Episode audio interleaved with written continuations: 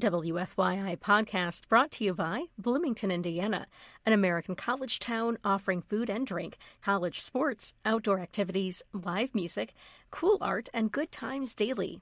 Everyone is welcome in Bloomington.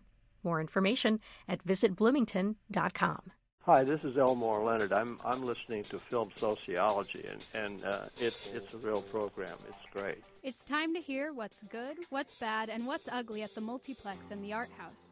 What's new on video and streaming, and you might also hear about some dead people we like. We don't have time for dead people we don't like. Anyway, this is Film Sociology, where you'll find out what's the next cinematic marvel It was unbelievable. and what's just a movie. Shut up! My God, you have no freaking life! Okay. Here's your host and my dad, Matthew Socey.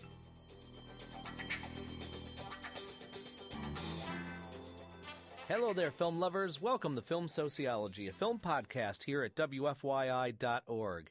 If you have a question or a comment, you can email me at m msocey, that's M-S-O-C-E-Y, at WFYI.org. I'm also on Facebook, also on Twitter at Matthew Socey. The show is available as a podcast, obviously, and it's also available on iTunes. And like all of the podcasts here at WFYI, they are available on Spotify. Hope you're staying safe. Hope you're staying healthy. Hope you're staying sane. Hope you're being good to one another. Hope we can get through another week. Um, I I know I took last week off for uh, well for holiday and for work purposes. Um, I had to fill in for a, a staff member, and uh, and since it fell Friday is when, normally when I record the show.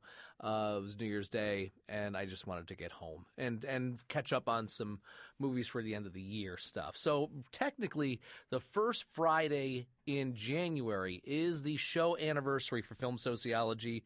And since uh, we, I took last week off, here it is the start of year 13 for Film Sociology.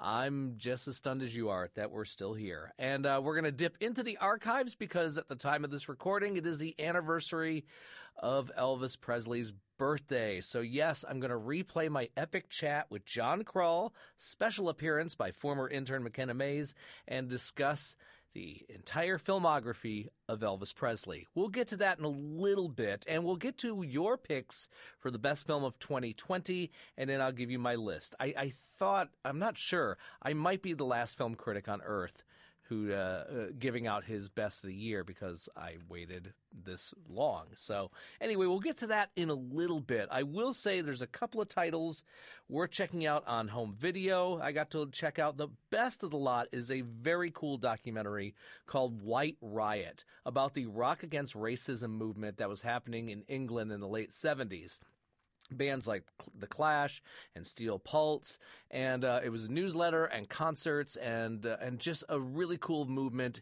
in response to a, a certain political party uh, trying to get themselves up on the rise, and also the fact that there were comments made by Rod Stewart and Eric Clapton. You can look it up yourself. But uh, but really capturing the the power of music and the and the power of colorless music. So, uh, and anytime I can see more of the Clash and Steel Pulse, I'm all for that. So, uh, a fascinating time in England in the late '70s. Uh, so go check out White Riot. Um, also out is a drama called Where I Belong. Uh, it's a coming of age story set in the late 50s in England with an Austrian girl living with her father. And the, the father is trying to uh, obtain the estate that he lost because of the because of World War II, and uh, and of course the daughter is trying to move ahead. But there's also the odd place of Austria's uh, role in World War II, and uh, and that comes uh, that comes looming into into this drama. Nice performances by the leads, and uh, and and worth checking out. The other one, this was an oddity. This I um, this was from Indie Pix. This is a South African comedy from 1984, and I I I, I apologize if I'm mispronouncing, but Opundo and uh, Kinsella, and uh, it's your basic uh, and basic silent movie bumbling duo. I mean, think bef- uh, makes uh, Laurel and Hardy look like Rhodes Scholars, and it's it's a series of vignettes. The film is only seventy two minutes long, and I believe there's thirteen vignettes involving these two bumblers, and everything from a driver's test gone wrong. eh, Guess what? They all go go wrong. Um, a marriage becoming hairdressers, dating a rich man's daughter, uh, looking for a, a family fortune in a haunted house, going to court, selling shoes. I mean, and uh, there's references to the old silent era. Um, as far as the this, this comic team, it's really, really, really, really basic comedy. I would love to see this in a theater with uh, with a slew of children. This could be one of those Saturday morning 11 a.m. screenings. It is incredibly basic, but there was a lot of films that were made in South Africa that didn't see the light of day or were deemed too controversial and were removed. And, and this was ex- I, apparently this was acceptable. It's it's a fascinating oddity. It's also thankfully short. So if you're into really basic comedies or just seeing what was happening in South Africa cinema wise in the early and now there was more than that, but we can't find it. So anyway, look for that on Indie Pix, Apundo and Kinsella. Man. Uh, so yeah, I'm also trying to catch up on movies that have been sent to me. These three titles, case in point. Um you're listening to Film Sociology, a film podcast here at wfyi.org.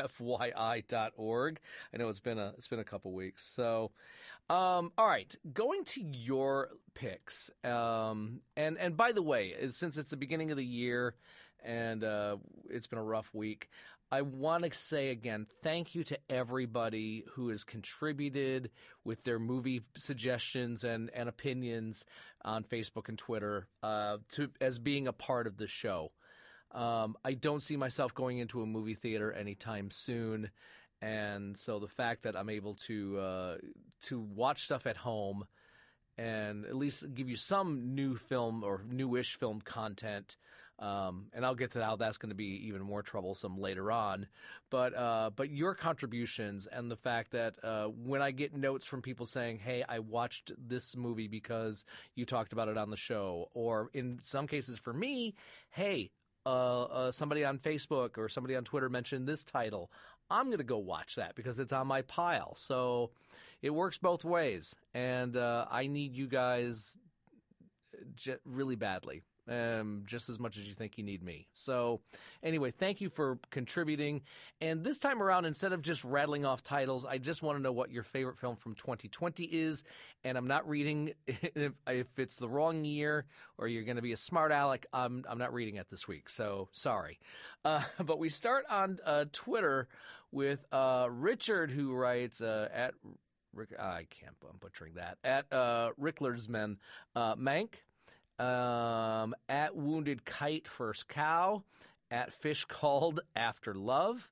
Um, so there's those. Going over to Facebook, Lou, Lou Harry says Soul. Tony Armstrong says Tenet. I got to talk to him about that. I, I finally got around to watching Tenet and um, I, I already got a heist film from uh, from Christopher Nolan, and I, yes, they they explain the rules very early on. Um, it looks cool, and it's but it's a it's a bit cold, and, uh, and trust me, emotional emotional connections are not always the strength in uh, in the films of Christopher Nolan. This could have used that. Uh, Chris Lloyd says Ma Rainey. Uh, Sam Watermeyer says another round. By the way, you can go to the Film Yap and the Midwest Film Journal and uh, and uh, Richard Propes' page and check out their picks as well. Sam writes another round. It brims with a beautifully human, effervescent spirit that took the edge off of 2020. Stephen writes Nomadland. Joe Ellen writes Ma Rainey's Black Bottom. Darren li- says I liked Soul and Ma Rainey's Black Bottom a lot. Darren, you have to pick one. uh, Maya picks Enola Holmes. Um, John says Soul just me- might be my favorite. Uh, I don't need to know what you was not your pick. I just want to know what is your pick. Uh, Taylor says Emma. Evan writes. Evan Dossie writes the 20th century. Cassie writes Ma Rainey's Black Bottom and Enola Holmes. You have to pick one. Um, Jason says This post had me realize the only film released in 2020 that I watched last year was The Gentleman. Um, and Rebecca chimes in, that's the only slash last movie I saw in a theater. Hey, it, it could be worse. It could be Bad Boys for Life. Um, Jolene says, Jingle Jangle. Seriously, it was the balm I needed. Joe writes Ma Rainey's Black Bottom, and yes, Joe completely ranked all of the films he watched on the Film Yap. Eric writes The Old Guard. Dustin says Ma Rainey's Black Bottom. Patty says Enola Holmes. Jamie says Wonder Woman 84 and Soul. I haven't gotten to see Ma Rainey's yet or Enola Holmes. They are on my list, though. Okay. Um, Chris writes Promising Young Woman. Um, Doug writes Hamilton. Michael writes The Five Bloods. Martin writes Nomadland. Daniel writes, of course, let them all talk, which I say today may not be what I'd say in the future. So, well, I'm not asking next week, Daniel. So there. Um, Sarah writes the half of it. Uh, Lawrence writes, uh, first cow and Minari are running neck and neck. Um, Eric says, I've only seen, and by the way, Eric, thank you for your emails. I, they're really well written and written and thoughtful and very cool, Eric Barker. Uh, I've only seen a handful of 2020 releases so far, but I was most impressed with Eliza Hittman's Never, Rarely, Sometimes, Always. Uh, Austin writes, Dick Johnson is dead so far, still catching up. I understand. Frank writes, I'm thinking of ending things. Um, Andy writes, no, that's from last year. I'm not saying that. Um, Christian writes, I saw shockingly few movies in 2020. My favorites were Birds of Prey, Just Mercy, and Just Mercy is not one, and The Midnight Sky. Sorry, Just Mercy got the, I believe, the New York, Chicago, Los Angeles treatment in December, so it could be uh, considered. Um, Kim says torn between critical thinking, Sylvie's Love, and King of Staten Island. Um, and for the documentary series category, hands down, The Way I See It. Um, Kim, I, you know what? I finally got around to Sylvie's Love, and I really, really enjoyed that. Uh, it was a cool, glossy kind of romance melodrama with all African American cast, and and it was cool to see that story be told. Um, Abby yeah, that's from last year. Abby writes, I loved Hamilton. Andrew Drew writes, Soul or Palm Springs. Bob writes, One Night in Miami. Ron writes, The Glorias. Uh, Jeff writes, Tesla or Color Out of Space. Um, Eric writes, Soul. Devin writes, The Prom. Wow, I've yet to. Can we have the prom without the celebrities? Um, and Jeff writes a most beautiful thing. It's a documentary about a high school rowing team in Chicago. So those those are your picks. Um, going to my list. So again, I'm this is the only list I kind of do. So and uh, as far as I'm, I'm, i feel like I'm morally obligated to give you a best worst best list of the year. I'm not doing a worst because I just didn't see enough and I want to spend time with them. So um, one and two are pretty solid. Everything else is kind of adjustable, and uh, I'm happy to say one, the number of female directors involved in on this list. Two, the number of strong female performances in 2020. Sorry, guys. This, I mean, even stuff that doesn't make the list. Uh, performances like Clare Dunne and herself, Sophia Loren in The Life Ahead, um, Michelle Pfeiffer in Paris Exit. Uh, Elisabeth Moss had two with Shirley and The Invisible Man. Um, so just a really, really cool uh, perform, uh, strong performances from ladies and f- female filmmakers. So, okay. Um, I guess I want to mention as a couple honorable mentions because there is that gray area. Was it released as a film or is it on streaming service, what have you? But if you if you haven't watched it yet, go see the uh, the Small Axe film series from Steve McQueen, from the director of uh, Ten Years, Twelve Years a Slave, and Widows. Um, five excellent films about the West Indian experience in in England, ranging from the '70s through the the '90s, if I remember correctly. Um, really, really enjoyed all of those.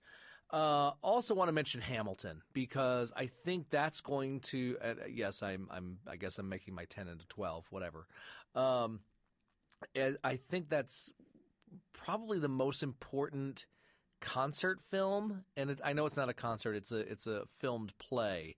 But um, I think this is for the film play what um, D.A. Pennebaker's Monterey Pop is going to be. It's it's the Monterey Pop of film perform filmed play performances. Um, it's that good. Tells a tells a obviously love Hamilton and the fact that they were able to sh- film it over several nights, including a backstage or at least behind the set spot camera and, and a ceiling shot is really impressive. So I just at least wanted to mention those. Uh, number 10, The Assistant, anchored by an excellent performance from Julia Garner as the assistant of a Weinstein esque power executive. Just a big old gut punch of a film. Um, Number nine is I'm Your Woman, a really cool crime puzzle uh, with uh, anchored by a performance by Rachel Brosnahan for you fans of Marvelous Mrs. Maisel. Um, number eight, Promising Young Woman, a female revenge film. Even if you if you just want it as is, still pretty strong. With anchored by a, an excellent performance from Carey Mulligan. Uh, number seven, Never Really, Sometimes Always anchored by strong performances by Sidney Flanigan and Talia Ryder of a girl, teenager, and her cousin who go on a trip from Pennsylvania to New York City for a legal abortion, and uh, the the travels and the uh, and the obstacles that they go through. Um, number six, the 20th century, and this this got our uh, I think our original Vision Award at the IFJA of a young Canadian politician and his rise to fame um, the best looking as far as production design and dated, deliberately dated acting styles of the early part of the 20th century. Um, just a lot of fun. Number five, Emma. Uh, anchored by a strong performance from Anya Taylor Joy, and uh, another. Uh, I think we're good on Emma for at least 20 years. Um, I know every generation has to have their adaptations of classic literature stories. Um, we're good. We're good with Emma. Um, number four, the documentary Time. Um, the mother of uh, six boys, uh, an entrepreneur who's trying to get her husband out of prison, who's facing a 30 year sentence. Basically, a, a really well done, involved video diary following her plan, her perseverance, and not giving up. And uh, I there was an there was an exhale I had at the end of this. It reminded me of the first time I watched Free Solo. Uh, number three, First Cow, great anti-western with uh, John Magaro and Orion Lee, directed by Kelly Reichardt, of two guys working together, uh, making a small business at the expense of title of the film. Toby Jones is also in this, and that's always worth checking out. Number two, my number one and number two are the same winners and runner-up from the IFJA. I don't know if that's ever happened before. Uh, my number two is Ma Rainey's Black Bottom. Um, I am a big fan of the plays of August Wilson, and I'm really excited that Denzel Washington is going to be producing, or at least co-producing, all of Wilson's plays to be adapted for the screen. Um, if if uh, if you thought Fences was a bit much, this one's a little easier to swallow. Of course, the subject matter means a lot to me with the great singer Ma Rainey. Excellent performance by Viola Davis, and uh, already Oscar buzz for Chadwick Boseman. Not only for this, but also for the Five Bloods and uh, I, I am leaning more toward Delroy Lindo for uh, as far as lead performance, but Chadwick's really good in this as well, and uh, Glynn Turman gets some love as as well. Uh, it's, it's a fun, dynamic uh, kind of war of wills between musicians, not just the session players, but between the lead and the band and the producers, and uh, I I just this was a film I didn't mind if it were three hours. I wouldn't have minded if it was longer than Lord of the Rings. I wanted to stay into this world of Ma Rainey's Black Bottom. And my number one film is is Chloe Zhao's Nomadland, uh, anchored by a strong performance from Frances McDormand, based on a, a, a, group of folks that travel from area to area, finding regional work, and uh, not being homeless but houseless. And uh, like Chloe's previous film, The Rider, which was high on my list, with the exception, I believe, with the exception of Frances McDormand and David Strathairn, and they're, he's also excellent. The two of them are really, really good together.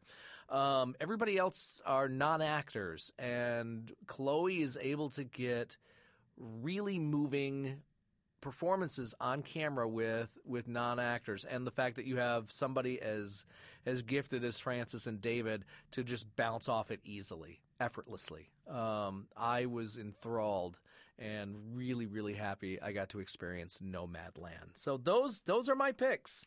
That's so if you've not seen them, keep looking. They're uh, they're out there, but uh, I hope you're able to check those out. And there's my list. Now what are we going to do next? Yes, you're listening to Film Sociology, a film podcast here at WFYI.org. Before we get into the archives, we do need to raise the glass to uh, and talk about some dead people we like because, of course, we never have time for dead people we don't like. Before I get to the people, um, raise a glass to family video. And I, I, uh, I live in an area where I, we still had one. You know, it's 2021 and they're now closing. Um, so some would say they lasted way longer than anybody anticipated.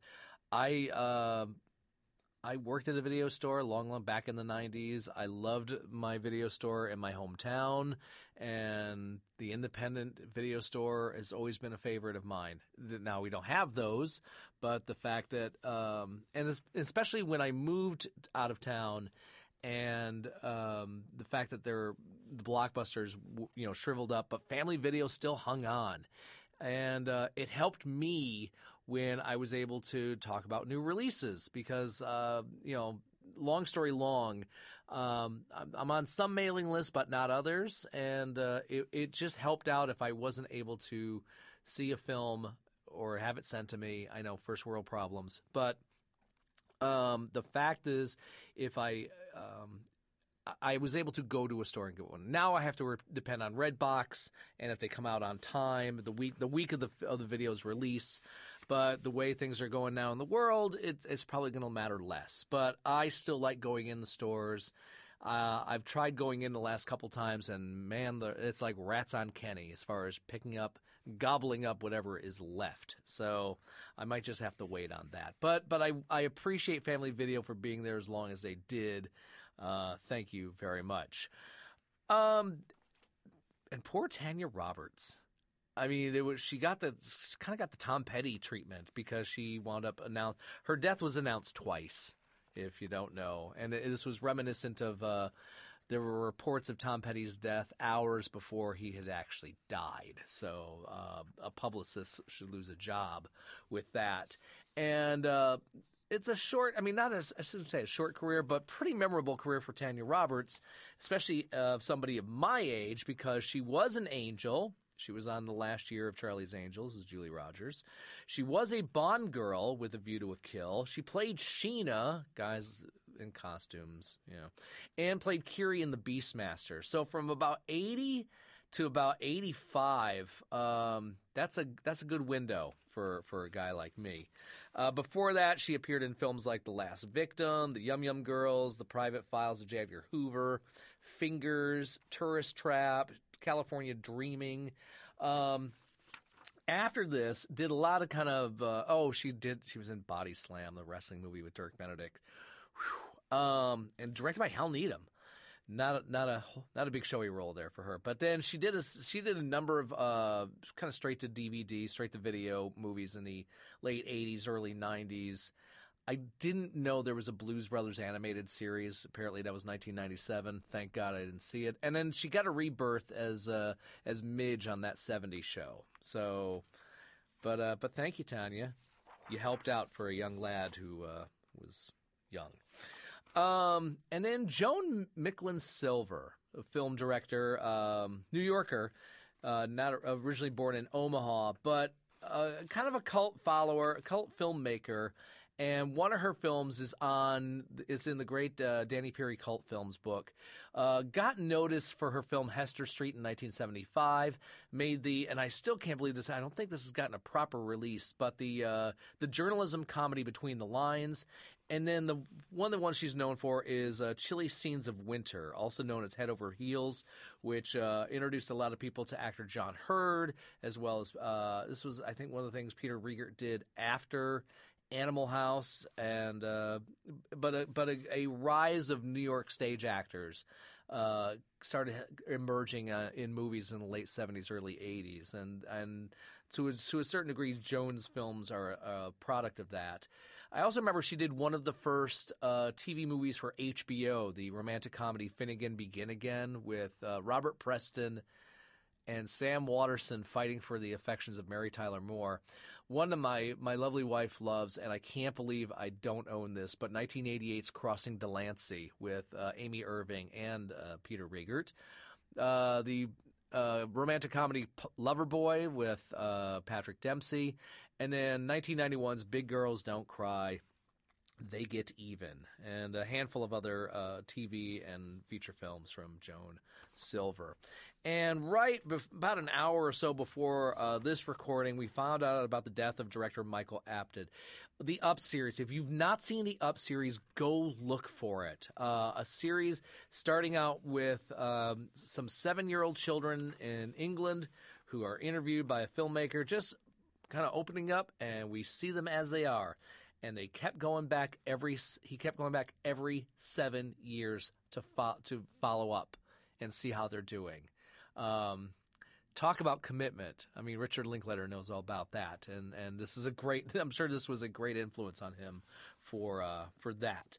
Uh, that led him to doing films in Europe like The Triple Echo and Stardust and The Squeeze. Uh, one of his ones that got I know picked up by Warner Brothers was Agatha with uh, Vanessa Redgrave and Dustin Hoffman. The thing, first thing I saw of his and got him big here in Hollywood was Coal Miner's Daughter in 1980. Got to see that with my mom in the theater. Uh, the romantic comedy Continental Divide, Gorky Park, Firstborn, Critical Condition, Gorillas in the Mist, which I liked, uh, Class Action, Thunderheart, Blink, Nell, Extreme Measures, did a Bond film, did The World Is Not Enough, did the one with Dr. Christmas Jones. Yep. Enigma, Enough, Amazing Grace, and one of his last uh, feature films, which uh, I know he helped uh, co-direct. I believe was uh, well. There was uh, the original director uh, took ill. I think Apted came in, uh, chasing Mavericks. So salute to Michael Apted. Before we dip into the archives with the uh, the breakdown of the films of Elvis Presley, you're listening to Film Sociology, a film podcast here at WFYI.org. I want to do a follow up from last the last show where I was discussing the uh, the box set from Time Life Home Video, Dolly: The Ultimate Collection. I'm still going through it. Now, when when I last spoke of the collection, I was talking about mostly. I, I it was an excuse to talk about her '80s film work, and at, at the beginning of this collection was uh, episodes, full episodes of her '80s variety show, which. Um, Mm, at times, you know, some some parts were better than others. Obviously, that's why you have a variety show. But uh, as I was watching it, one of the segments um, was called Dixie's Diner, and it's not a comedic sketch. It's it's it's uh, actually a drama one. And I remember Emma watching this, and she's not used to seeing dramatic scenes in a variety show. I think we automatically assume variety show, all the sketches are going to be funny. That's not necessarily the case, and that was not the case in this. And there were a handful of these. I can't remember if they if uh, she did a Dixie's Diner with all of the episodes when the series in the series run, but the best of the lot, and there were folks like Loretta Swit who did one. There was another one for Christmas. There was one of a uh, an old boyfriend who's in town and tries to hook up with her. But there's one with Charles Durning and of course, they had worked together on Best Little Whorehouse in Texas. And uh, he plays a traveling salesman. And as the scene goes on, he's admitting or not admitting to be possibly being Dixie's father. And and Dixie, played by Dolly Parton, will not have it, and they don't discuss it. So as I'm watching that, one, always good to see Charles Durning. And as I'm watching these scenes, I wondered if these dramatic sketches would later help out Dolly Parton while making Steel Magnolias. Because you had the comedy of Nine to Five, you had the comedy of Rhinest- Rhinestone, who, and the musical of of Best Little Whorehouse in Texas, and the fact that uh, yes, there's some funny, funny stuff in Steel Magnolias, but there's also some heavy moments. And I wondered if those films, if these, if those Dixie Diner sketches, kind of helped her get ready to do the serious stuff in Steel Magnolias. And so I guess there is a purpose, and and I say th- that's I'm glad that she got to go through those. It's and also the fact that uh, you know not everybody was doing dramatic scenes in a comedy, comedy variety show. Then again, not that many people were doing variety shows in the '80s. So so good for her on that for for take, taking a chance. Now, since then, um, there's been her 70s, uh, not really a variety show, but a music show. It was a half hour and it was strictly music. The best being her collaborations with Linda Ronstadt and Emmylou Harris. Of course, they would later record an album together. Um, there's been uh, episodes of, uh, of, of being on Oprah Winfrey's show back in the 80s, I believe, and uh, as well as the I can't remember Nashville Tonight. So I'm still going through those. I'm on the documentary about her, so I, I will probably talk a little bit more about it on next week's program. Still going through it, still going through it, but it's still it's still a lot of fun and uh, so and it was sent to me courtesy of Time Life Home Video. Uh, Dolly, the Ultimate Collection. Okay, now we go back to 2018, where I had an epic chat with John Krull, former host of uh, No Limits and the head, current head of the journalism department at Franklin College. Special appearance by McKenna Mays, who was one of John's students and my intern that semester here on the show. And uh, I think it was this was after the last episode of No Limits aired. And I've been wanting to get John on the show for a long time because I would appear on his program, No Limits, as uh, as one of the critics talking about the end of the year in movies.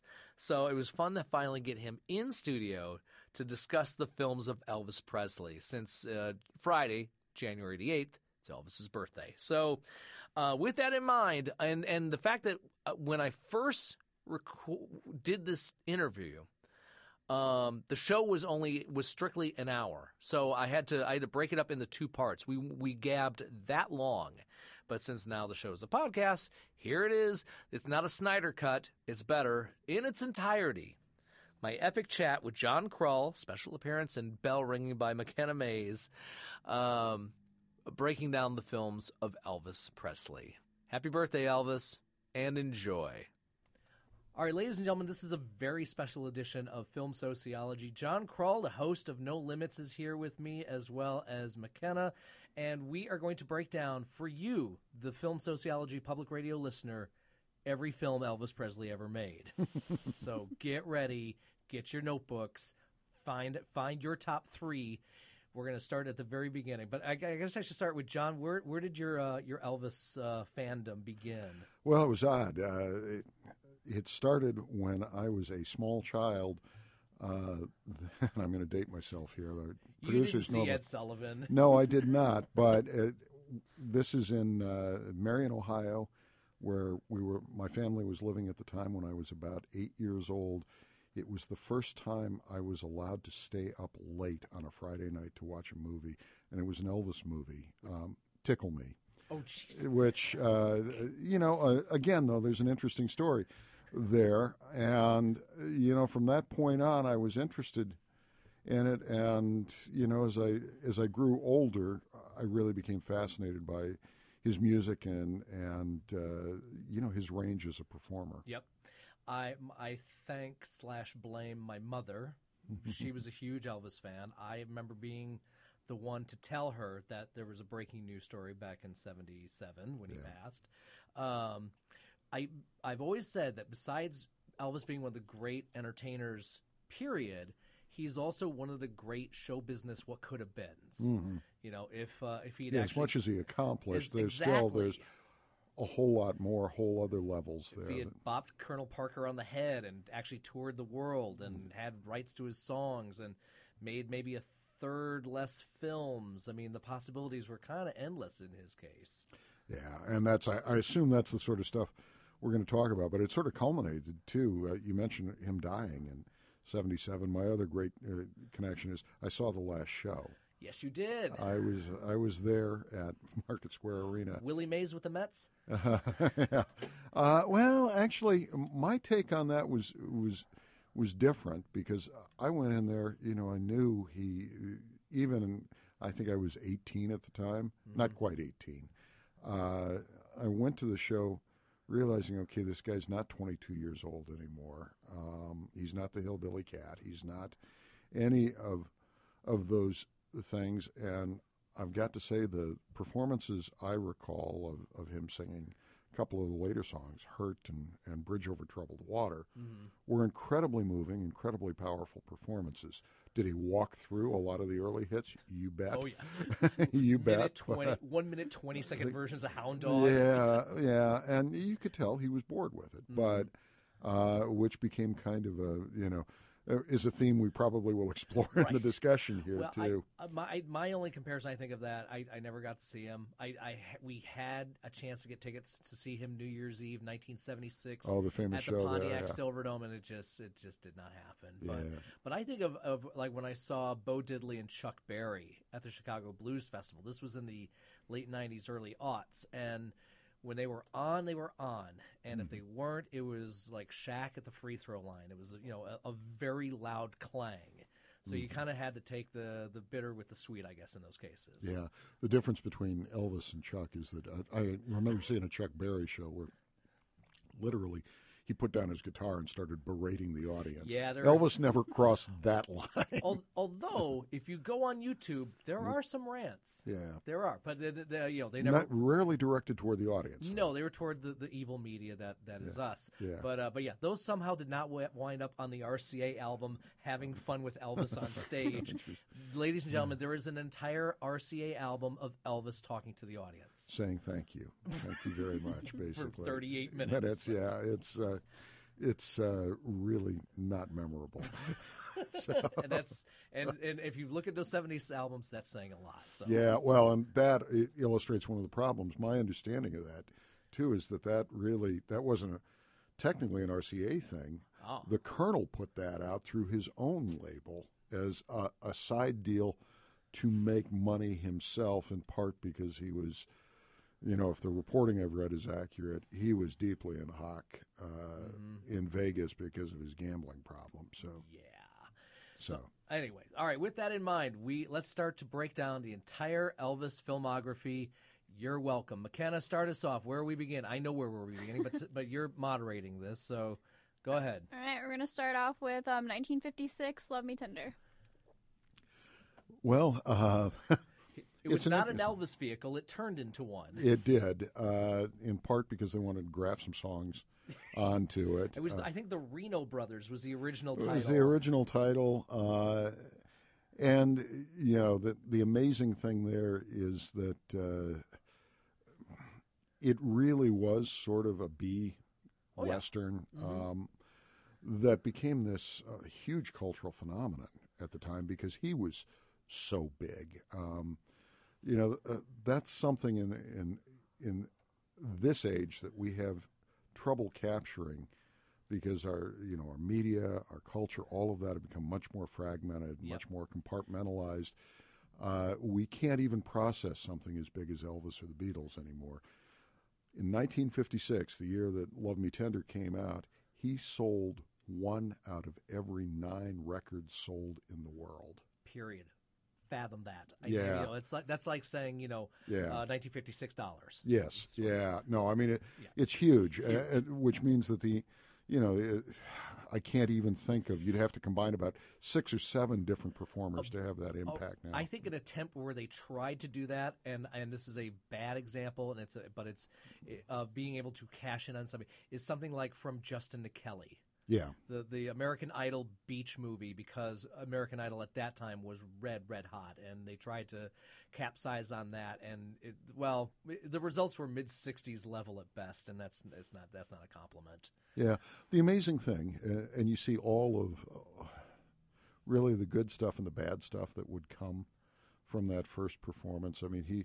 There is a tremendous presence on the screen. You cannot avoid watching the guy when when he's there.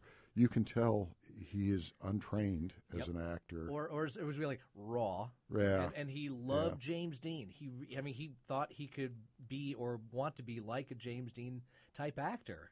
Came Yeah. close a couple times, but He did, and we'll get to We'll get to those. we'll get to those. But uh, you know, in some of it though, even that was sort of a a, a false trail for him because, Yep. uh, yeah, Dean was Dean, and he had his own private demons and all of that sort of stuff that he he was able to uh, to communicate. Um, you know, Elvis's gifts uh, were a little bit less tortured than than Dean's. He was somewhat less confused, I think. Uh, Yeah.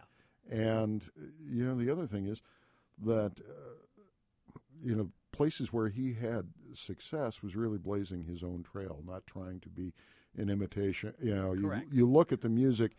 He takes a, a Big Boy Crudup song Yep. and you listen to the original and you listen it's not a, you know it's not an imitation of the blues No. he's made it something else entirely different and you know by trying to be uh, James Dean he was working himself into a box when a large part of his career was about kicking the walls of the box down Very good, exactly. And again, it's a it's a good western. It's a, I mean Mm. it's it's a decent western. It's more interesting when he's like you said when he's on screen because of that dynamic and what he was Richard going to do Richard with Egan does not really radiate magnetism exactly. All right, I don't have a bell. I don't have a chime, but here we go. okay All right, next. Right, 1957, Loving You. And this is like a 50 this is one of the quintessential 50s kind of troubled teen films because now you had films like Rock Around the Clock and uh, you know where you were incorporating rock and roll music into movies. And I mean, and they would. This would go even further in in the late '60s, but but the, the troubled teen who becomes a star, and he he winds up doing a couple of these, uh, but this one's I like this one as well. Well, and really, uh, this one and then the next two, uh, Jailhouse Rock and and King Creole, are in some ways variations of his own story. Yes, You know, it's uh, about Elvis by another name becoming Elvis. You know, becoming the capital E. the uh, the star. Uh, the thing that I find interesting about about uh, loving you is I think that is uh, most likely the closest we got on on screen to what the stage performances were like at the time to Yep. what because uh, even in Jailhouse Rock or King Creole the performances are highly stylized Yes. uh, you know in part because there were Hal Kanter, I think, actually, who who directed um, "Loving You," saw it as part of his his mission to capture some of the Elvis phenomenon. He went down there, and I think he he lived with Elvis for about a week, and and drove around with him, and saw some of the the performances, and thought, okay, I want to capture as much of this energy as I can get on screen. So that's what makes it makes it interesting. And then the the other model that uh, that disappeared, I think, later in the film careers. uh, There's a solid supporting cast there too. Some very talented Elizabeth Scott, uh, you know, Wendell Corey, um, you know, talented people. and we're yeah we're going to get to those especially I Mm. especially when we get into the 60s about um, who he had off coming off the bench. Yeah. I, yes, I like to mix my sports with my arts. All right, Yeah, next, Same year, 1957, Jailhouse Rock. not a bad year. no, no. Um, of course, the famous title track, which he did the choreography for, um, although he never had stage yeah, well, dancers I on mean, stage. you they know. said that they said Well, he's- right. that, but uh, it actually had been choreographed. The choreographer said, "Show me some of the moves you use on stage, And and, then then I'll- I'll, I'll build a routine." so he gets the second half of the and credit. Yes, yeah. Uh, but, you know, and it's also one of the few, if not the only Elvis performance or movie where for the bulk of the film he is he's supposed to be deliberately unlikable. Right. You know, he is a he is a hardened jerk uh, through through much of the movie, and that uh, you know, in some ways, that becomes a, a theme in the films too. That the bad boy has to be tamed. I have to kill my phone. That's this is actually happening as we know it. Anyway, moving on. yeah, You were saying, John. So sorry. that's okay. This is yeah. This is your your pledge dollars at work, folks. Yeah, yeah. Well, as I say, he he, he was the bad boy who had to be tamed, um, and the you know that uh, to me has uh, has been one of the weaknesses of the of that film is that it is a you know a surly kind of drama with Mm-hmm. with with some great songs, perhaps if not the the greatest score in an Elvis in the Elvis film canon, certainly one of them. Uh, and then at the end, it gets really really saccharine. so, yeah, it's still a '50s film. it is. Yeah, All right, next. 1958, King Creole. This is probably my favorite. it is mine too. It is directed by Michael Curtiz, the man who gave us uh, Casablanca, among other things. Um, you have Carolyn Jones, Walter Mm. Matthau, Vic Morrow. That's that's a strong supporting group. Dean. Jagger. Dean Jagger. It's a it's a it's about as close to noir as Elvis is going to get. And uh, yeah, same thing. Kind of a yeah, troubled guy who becomes a singer but gets pulled into the seedy underworld of show business in New Orleans, and it's the combination of I think his acting and mu- music performances um, are, are some of the best. Yes, I I would agree that uh, you know the reason I was chuckling is I remember when I was in in grad school and uh, talking with some friends who were film buffs too, and they made reference to the fact that Michael Curtiz directed this one and talked about Casablanca and Yankee Doodle Dandy, and then I said King Creole, and history will have to judge which was the best. At which Mil- point the, the conversation just descended from there. and Milos Forman directed Hair. yeah, yeah. So, um, but uh, this one I think is is also uh, part of what uh, the music is fabulous. The supporting performances are are really exceptionally strong. It's also I think the most vulnerable we ever see Elvis Yeah. on on camera. Um, there is a part of of uh, him, in part because he wanted to project that that tough guy surly. He wanted to be, you know, Dean or Brando, and I don't think he necessarily saw the vulnerability in either of those actors too. That, but he wanted to project that kind of masculinity that he didn't do wounded all that often or do it all that well. Right. And in this, we see that. We see regret. Um, and of course, the, uh, you know, Curtiz makes beautiful use of, of the New Orleans location. Um, And that was a film that I mean, I think I, I think around the same time, Panic in the Streets Yeah. was a film that was shot down there. Also beautiful black and white. But yeah, that was that was a city that wasn't I don't think utilized as much um, cinematically then. Well, and I love that opening scene where he's standing on the balcony in the French Quarter, and, and you know they sing the song "Crawfish," uh, but it, it, there's just something about it that is is so evocative and so hypnotic almost. And I think if he had, if, you know, and this is, we can we can break down Colonel Parker, who you know who who to blame on where the path could have gone cinematically, but that was that was a pretty high point. And uh, Oh yeah, he was poised for a major film career at Right. that point. Yeah, yeah, and and so with that in mind, next, 1960, GI Blues. yeah, um, this is where it begins to jump the rails. Yeah, um, because we have to make fun of him being in the army and and it's and Juliet Prowse is in it. So she's I mean by this point we get to how good is the female and that's that's a terrible thing. How good is the foil? How good if there is one of the comedic sidekick? Forget forget music or storyline or anything else. It's like who who is he working with and does it help? Prowse is good as far I think she's one of the better Oh, and they had real, yeah, and they had real sparks. Um, I gather they had an affair too while they were uh, they were making the movie. But uh, you know, some of that uh, is true. I think there was also a conscious attempt. We what we need to remember is that the rock and roll was still um, very much in its infancy uh, at that at that point, and uh, you know, at least in in show business, everyone was convinced that this was a fad, that uh, it was going to disappear, and that uh, you know Elvis was kind of a cash cow who, you know, if he was going to outlive the fad, they had to tran try to transform him Correct. into something else.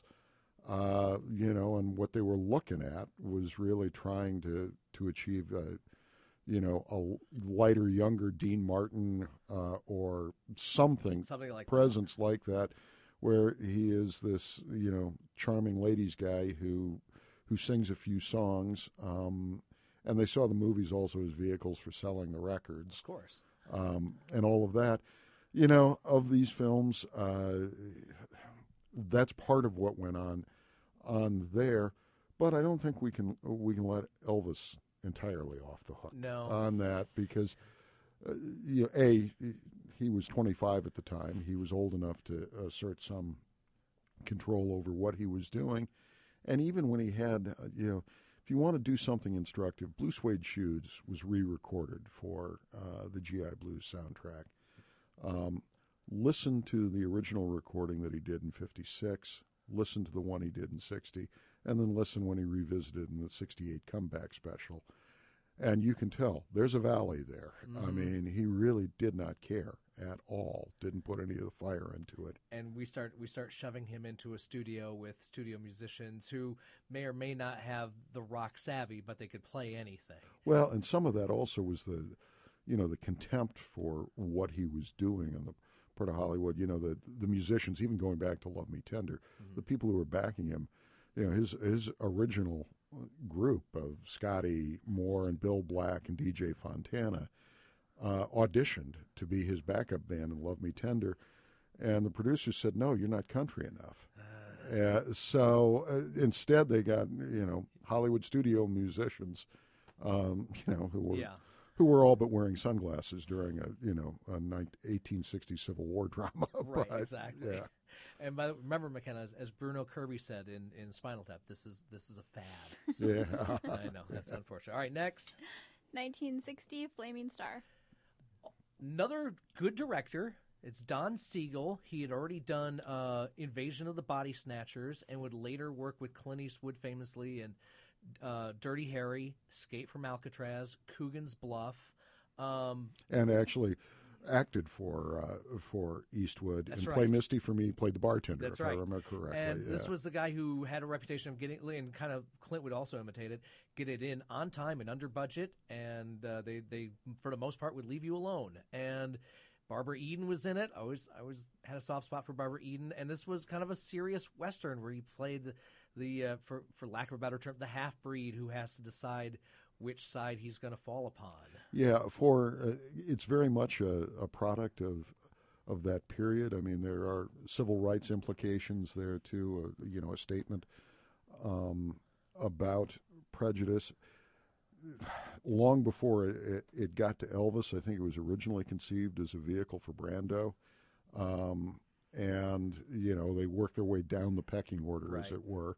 Uh, at at that time, but he turns in, you know, a, a really credible performance. Um, you get the sense, and I think it was Pauline Kael who said if he had used this and King Creole as uh, building blocks, he could have had a serious film career. And you always got the sense that was the ambition. Um, you know, he originally had not wanted to even uh, sing in the movies, and because he he had contempt for the musical as an art form, but that's that's a whole nother That's- story. yeah. uh, and and all of that, and you know, found quickly that nobody w- at at least initially was going to pay him at least the sums that Colonel Parker was asking for if there if he wasn't going to sing. Yeah, so that's unfortunate. and they shoehorned. You know, the one weakness to that film, it's actually very very taut, but because of that imperative, they sort of shoehorn four, I think four songs like that. into it, where literally it is, okay, we're stopping now for a musical interlude. Yep. The story will pick back up in a moment. It's it's like uh, the, the films of the '40s when the big band would get a cameo, like Cab Yeah. Calloway Yeah. or um, my favorite. It's, it's it doesn't really stop the story, but I love Duke Ellington's cameo in Anatomy of a Murder, Yeah. playing piano with Jimmy Stewart. It's just a but yeah, it is one of those things where okay, a musical interlude, go get popcorn. Yes, Sort of. yeah. All right, next. Uh, 61, Wild in the Country. Another again. This is you know he, he Another trou- ambitious project. yeah. troubled troubled man and he's got i believe if i remember right three girls to choose from so it's a serious version of spin out you have the nice girl the trashy girl and i think the teacher librarian that uh, you know all of them want to help him and or he needs comfort in one way shape or form Yeah. you know it, it, it's not his east of eden but it's kind of that troubled youth falling upon. Uh, well, it's close. He's a, right. you know he's a rejected uh, by his birth family, as it were, and in this one, uh, you know he's he's. Uh, you know, there are all sorts of, you know, there are evocations of him as a, a would-be William Faulkner or Thomas Wolfe. He's a southern southern writer, although I think the thing is set has all of these sort of southern at- atmospherics, but if I remember right, it's set in New England. So uh, you know, which means his his accent seems you Right. know slightly out of place.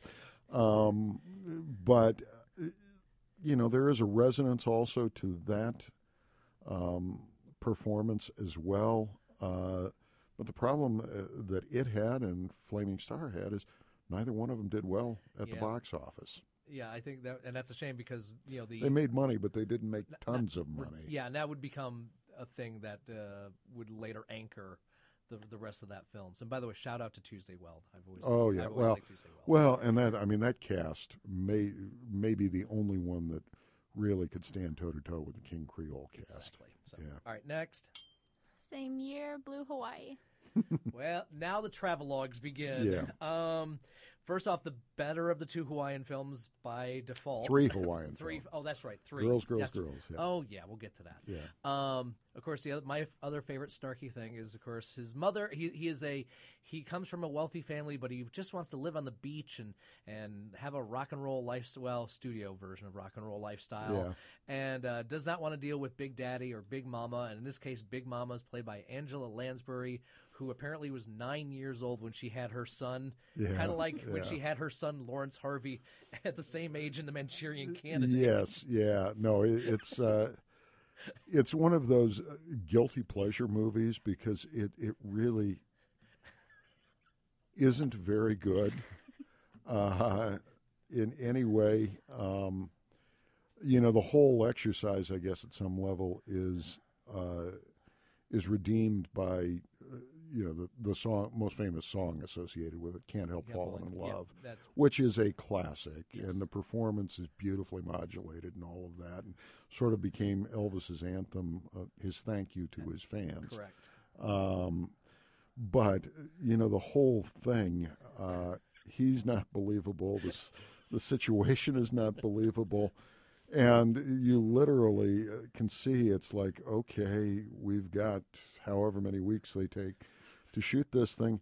How many different Hawaiian backdrops can we work in here? You know, we've paid for these cameras. By God, we're going to use them. Did, did they shoot? They shot some of that on location, right? Yeah, they did so because he did the uh, the benefit performance over right. there at the same time. Right. Yeah, My I, I have a favorite moment of that was my my wife was in the room with me. I was watching it one afternoon, and anytime I can get Lynn to look up from her laptop, you know, just to notice something, oh, it's just it's a big deal. if she hears somebody or she recognizes, she'll kind of stop. And Angela Lansbury's first scene as the as the uh, kvetching mother, wondering what's wrong with her son, and you know her and her husband, sh- son and husband shouldn't fight, and uh, she stops writing, watches the scene, Angela does as best she can, and you know runs off. And my wife just goes back to her laptop and says, "Even she can't make this crap sound good." no, no. Well, and it's also the beginning of the truly, uh, you know, like it, it. The song has become kind of a punchline with several of my friends and me. Uh, Rockahula Baby, which Oh, is, yeah. and uh, that scene has to be Look it up on seen YouTube. has to be seen to be believed. And the thing is, I, I mean, there is something that is oddly moving about watching that because you can tell the at that point the guy was still trying to make it Yep. work. You know, he it, he's been handed this, you know, um, piece of fertilizer, and uh, I was going to say make chicken salad. yeah, yeah, he's been here, and he's really trying to make it something watchable, and you know, it's like he narrowly misses and just goes flying off a cliff. so, at that point, um, it Yeah, so I'm not sure I can I can describe it any any more fully than that. Meanwhile, on the and and and that became a story like I don't know how well you know the films of Cliff Richard, which is kind of he's the English Yeah. Elvis, and it was very you know the young ones was similar to that of he came from a wealthy family, but he wants to you know his father is played by Robert Morley.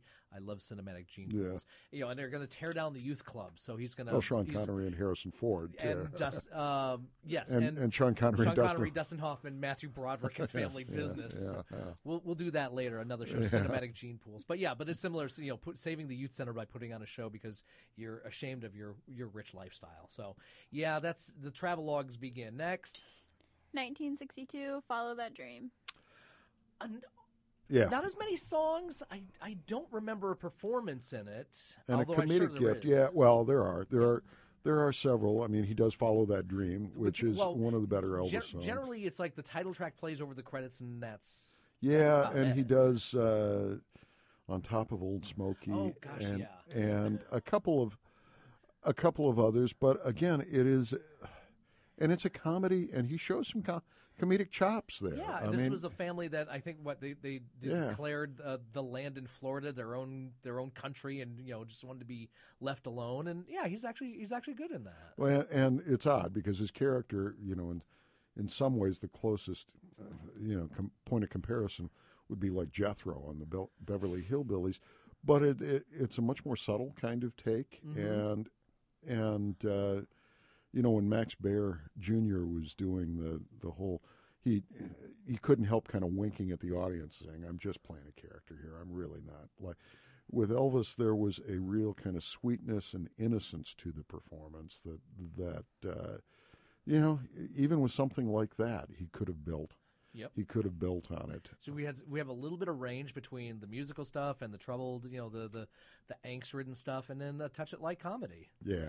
And I always remember there was, uh, I guess, a famous story that Tom Petty got to meet Elvis because they shot it down in. Oh, that's uh, right, down in Florida. Down in Florida, and nice Yeah. locations. And that was another one. I don't think we saw a lot of the the Everglades or the you know the the non beach portions of Florida. You know, usually that was saved for. Uh, uh, where the boys are, the Whereas spring break movies. Well, and we're we're we're going to get to uh, uh, perhaps one of the the great Elvis movie moments uh, in a little while. Another film set in Florida, Clambake. Yes, we'll get to that. Where you know you look in the concluding scene where Elvis's character proclaims his love for Shelley Fabares' character, and you look over the hero's shoulder and you see mountains, real Florida mountains in the background. Like the So- like the mountains of Muncie, Indiana. that's in it. You got it. You the, Illi- got it. the Illinois mountains in The Fugitive, or You the got it, mountains in uh, Rumble in the Bronx. Yeah. Thank you, Vancouver. So- Yeah. All right. Yeah. Next, 62 again, um, Kid Galahad. another Decent decent, remake of uh, you know the boxing picture, and your your trainer is a non psychotic uh, Charles Bronson, and seemed Gig to be Young? and non appears to be non soused Gig Young. Yeah. Um, decent. It is. It, it's actually one of my, you know, favorites to to watch because uh, again, everything seems relaxed. It, Mhm. you know, the the performances are assured. Um, Elvis is believable in in character. Uh, you know, I gather that the the guy who did the training for the boxing um, did not find him particularly gifted, which is a little surprising given all the karate he'd done and the fact that he, he seemed to be, um, you know, naturally gifted at movement and all of that sort of stuff. But it it doesn't that doesn't communicate on screen. I mean, the boxing uh, boxing sequences are believable. Uh, the romance with with Joan Blackman's character is a lot more natural and unforced than they had. You know, like uh, this brother sister thing going on in Blue Hawaii that was mildly disturbing. Yes. And you know, here it it seems much more natural. Yeah. So underplayed, good bench. Yeah, a Mhm. well a, a well done one. Very good. Yeah. Next. Finishing out 62 with Girls, Girls, Girls. That's right. Back to Um, Hawaii. Back to Hawaii. Uh, Stella Stevens. Hmm And uh, I, I think there after a while, like, Was I, it Jeremy? Uh, is it Stevens? Is the actor who sort of plays the foil? I think so. This I think there, there got to be. I think I don't need Elvis in like danger or seeking treasure. Mhm. I, I, I think I think there's I'm, I'm pretty good with not having those, which we'll get to later in the Yeah, decade. yeah. But uh, yeah, shoot it on location with pretty girls and and kind of throw a story in there as an afterthought. Well, and it had Return to Sender, another. Another that was his last charting hit until Uh, 68, 69? well, no, because- well, ma- major charting. Yeah, because he uh, there's an interlude that wasn't associated with the movies. Actually, uh, "Crying in the Chapel" That's right. charted in '65, but um, but yeah, and it's uh, uh, you know it's a Bumps Blackwell song and, and all of that. You you saw far fewer of those uh, top flight songwriters actually being associated with many of these films too.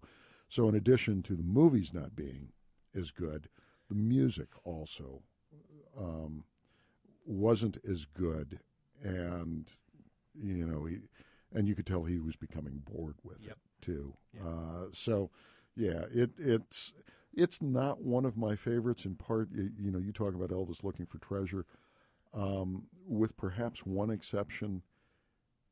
Elvis singing children's songs to children uh, just doesn't seem, you know. Yeah, my we'll get to my daughter in a little bit. Yeah, well, and it's it's it's uh, you know, Yeah. uh, uh, and you could tell that's another thing they decided that there was a sequence in GI Blues where he did a a puppet show, Puppet show. and he sang Wooden Heart, which was never a huge hit in the United States, but apparently just exploded uh, in Europe, Mm-hmm. and they thought, oh, there's money to be made from doing this, so that became sort of the trend of having him repeatedly in films sing to small children.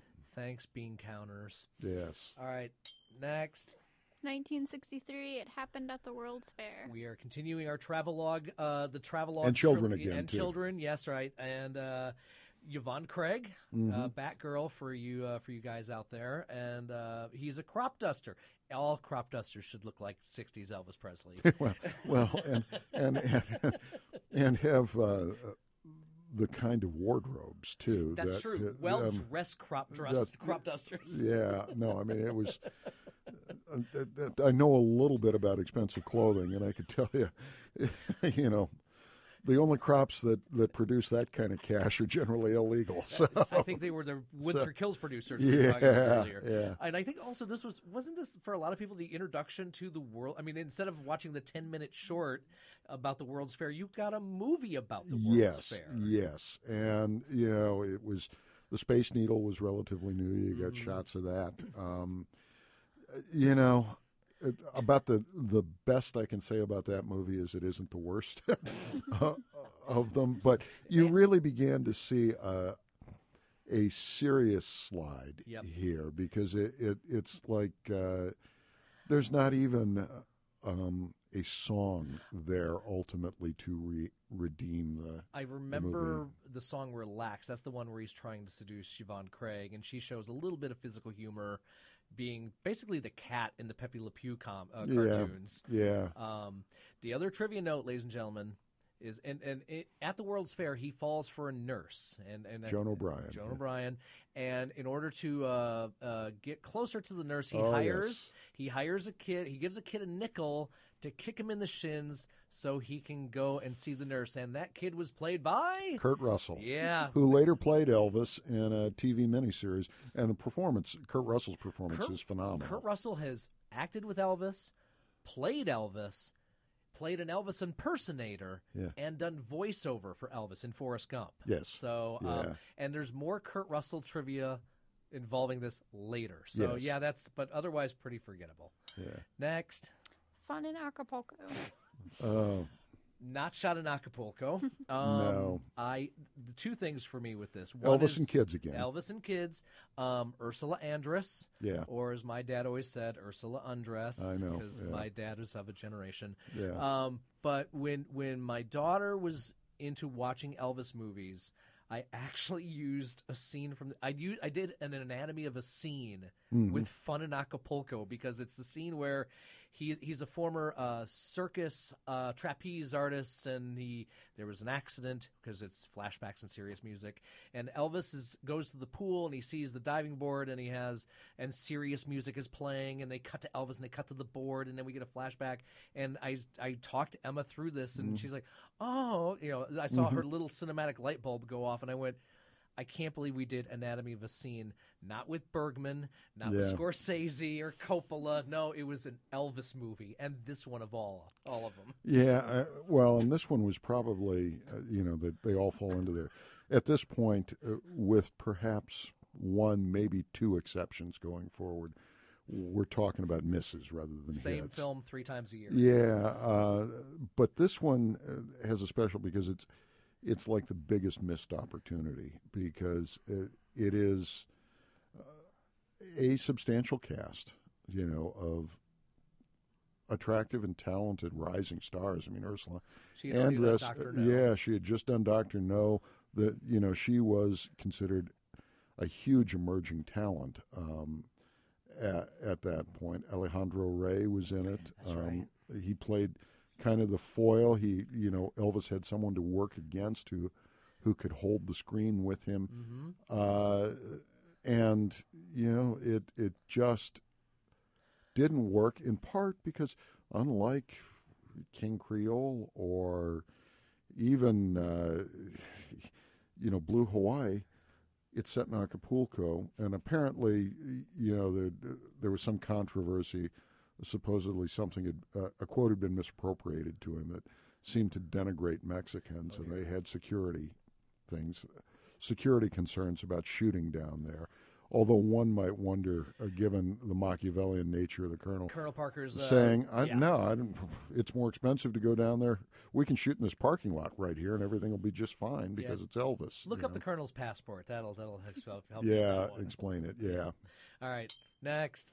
64 Kissin' Cousins. Oh, this is one of the worst. This is this is a musical based on the Patty Duke show. yeah. Um, guy, the, the the army wants a section of some of the hill country, and Elvis is going to help out because he has a an identical blonde cousin. Which and and there's a little peak of sadness because you think about his his twin dying at birth, and I wondered how much of that, if it any, resonated. Well, and I think also uh, that movie, uh, you know, conforms to the the worst stereotypes of Appalachian whites. makes Uh, little Abner look like Tennessee Williams. Yeah, no, I mean it, it's real. It, so you know, I mean, and that's the that's the part of the country, the cultural landscape that my my mother's people um, come from. So uh, you know, I, I watch that, and you know, I mean, that one presumes with a name like Presley and all of that that that, that that's part of the cultural landscape that that he came from. Uh, you know, the humor. Um, is incredibly forced, and what there is of it, it's always the hill people who are the butt of the joke. Um, so uh, there is a reason, I think, that uh, that he hated making that Oh, movie. Uh, he hated wearing the wig. Yeah, there, Um, and there was also the, the this was I don't I don't remember if they did a split screen like on the Patty Duke show, but there was always somebody some double with the back to the camera. so Lance have- Legault. okay, Lance Legault. It was Lance Legault, and there's actually a pretty famous scene near the end of it when they're shooting the big finale. Okay. And this was, uh, you know, a production of, of Sam Katzman, whose nickname was Sam Quickie Katzman, Yes. because he did uh, films really, really briskly. Um, and really, really cheaply, and Mm-hmm. you know, so the colonel had found his guy there. oh god. Um, and there is a, a scene where they're shooting the big finale where everybody's singing, uh, you know, and I think the camera guy missed missed the shot or whatever, and you can see there's Elvis and there's Lance Legault standing side by side, and you can tell clearly that it's Lance Legault. Somebody points it out. Katzman says, "No, I don't want to spend the money to get it again," so it goes out that way. The whole thing was shot in three weeks. Gosh, and it shows. It does. And and by the way, ladies and gentlemen, at the time this film, nobody had planned on home video. yeah. That it was just it was just going to air, and even if somebody had a quick eye and went, "Is that?" You, it, you just move on. You could you couldn't find it again unless it came on TV, and again you didn't have a pause button. Well, and you know the amazing thing is the film that that she's going to talk about next, Viva Las Vegas, call us on, actually was shot before Kissing Cousins. It's that they went through it that fast. and and part of it we'll talk about the implications of this sequence because this is really the point when Elvis's film career just jumps the rails Yep. completely. Um, And with that in mind, next Viva Las Vegas. of So- the frothy comic musicals that he would pump out three times a year, this is the best by far, by far. by far. Uh, you know, it co-stars Ann-Margret. Uh, the Um, last real, well, up until, and we'll get to a couple other actresses, but the last real actress that could stand toe to toe when it came to performance, singing, sexuality, um, comedy. I mean, they bounced off each other Oh, really, really and well, they on had- and off. and they had yeah tremendous chemistry. They had an affair as well. Um, which I gather was sort of a commonplace for him. An with, actor with having an affair with the leading lady. Yeah, yeah, it's a, you know, as I said to a, a friend once who was going through a divorce and bought a waterbed and, and all of that, I said, you know, you're one set of neck chains away from becoming a cliche. um, but, uh, you know, uh, in, in this case, uh, it worked in part because it also, the pacing was incredibly brisk. Mm-hmm. You could tell he cared Yep. about what he was doing. I think one of the best moments we have of him um, on film is when he's in that that scene where he thinks he has lost Ann-Margret, Yep. and you know it's he, he's he's not acting. At, initially, there's kind of a voiceover performance of of a ballad. I need somebody to lean on, um, but he is conveying all of the confusion and the pain and the hurt and all of that. And you realize, you know, if this guy had been given good material, he could have been something special. Uh, you know, which gets to your point, the you know about the great might have beens. As much as he accomplished, uh, you know, moments like that tell us that that it could have been a heck of a lot more. and that film did well. It didn't do great, and because I, I read, I was a commentary track on this, is, but because it wasn't a monster monster hit, Colonel Parker went back to Sam and just started pumping out. Yeah, well, and I, there was a lot going on at the point that that Yep. that came came out. Um, in part, the colonel was not on board with having you know Elvis share the screen with with other strong presences because Crazy. you know he he in fact was complaining all the way through the production that Ann-Margret was getting too much screen time, uh, and and all of all of that. Uh, but the other thing that was going on is at this point, you know, Elvis had been the biggest star uh, in music for close to a decade, and he had his first really serious threat. The Beatles The- had yep, arrived in. America. I remember what was it? I, I'm sure there have been several articles, and you can find those of what songs the Beatles were doing that year and what songs Elvis were doing that year, and Mm-hmm. you see the writing on the wall of that. Yeah. Um, yeah, that's a fun. And by the way, after this one, I'm I'm good with no races, no racing, pretty Yeah. much for the rest of for the rest of whatever. Also, the with the power of the pause button, they do a, a really fun uh, duet of uh, what I say, and in the gymnasium, the, one of the dancers in the very front, if you push pause, a young Teri Garr. Yes, she did several. Elvis several of those. Yeah. Yeah. So I don't know. I have to look if she's if she's been interviewed talking about those. I'd like to figure out how she got involved. She, I, I've seen. I think she was uh, when she did a David Letterman show Okay. years ago. She talked about uh, being in several of the Elvis movies. Cool. I'll have to find that. So, Yeah. all right. So yeah, that's that's one. Here we go. Next, Roustabout. I actually like this. Another. It's another example of apparently Colonel Parker never played tennis. Yeah. Because you need somebody equal or better to bounce off of, and he got a chance to work off Barbara Stanwyck, and it's not bad. Um, it's a carnival story, sort about the tr- well troubled twenty something Mm-hmm. uh, working in the carnival, and but I, th- I I like the work he did with Stanwyck. Yeah, well, and I, you know when I watched that film, Hmm. uh, I can't even remember the the actress's name. The you know the young ingenue type that that Elvis is supposed to be in love with. Uh, in part because even when I watched it when I was young, I thought, why oh why is he chasing after this little girl when Barbara Stanwyck is available? Yeah. Uh, yeah, I mean, why? uh, And uh, you know that would have been a bold and That's an interesting, interesting choice choice. Yep. um, to to go uh, w- with that route. You know, again, uh, and that it shows. You know, one of the the big musical moments there is. You know, he does an old R and B hit, "Little Egypt," and does it with conviction. It comes back again, obviously, in the the '68 comeback special. Yep.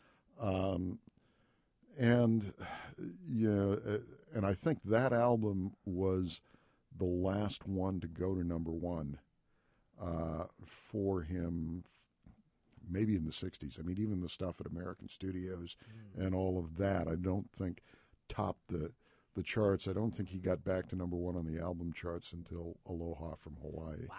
That's a and there's some Yeah. there's some good stuff in the late '60s, early '70s. Yes, yeah, So- really good. All right, next, 1965, Girl Happy. Elvis on spring break. Yeah. Sort, but, but he's not on spring break. He's on jo- he's on duty on spring break, following a mobster's daughter. Um, this is the first of the Shelley. Shelley Uh, let's see. Yeah, let's see. It was uh, Girl Happy, uh, Spin Out. and then Clambake. and Clambake. Yeah, John Fiedler has a has a bit in this for you fans of uh, Winnie the Pooh, the voice of Piglet. But he's the the kind of nervous uh, motel manager, Yeah. and this is this is already after where the boys are and Palm I think Palm Beach Holiday. I mean, all these the, the kind of Frankie and Annette type stuff.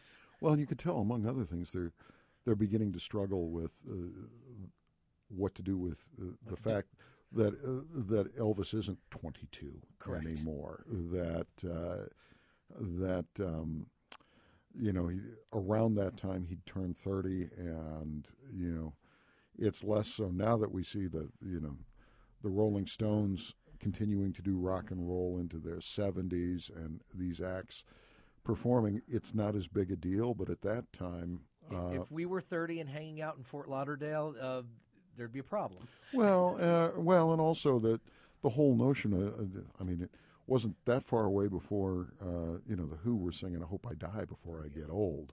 You know it it's uh, so it, it really was a, a concern that you know this was only about the kids.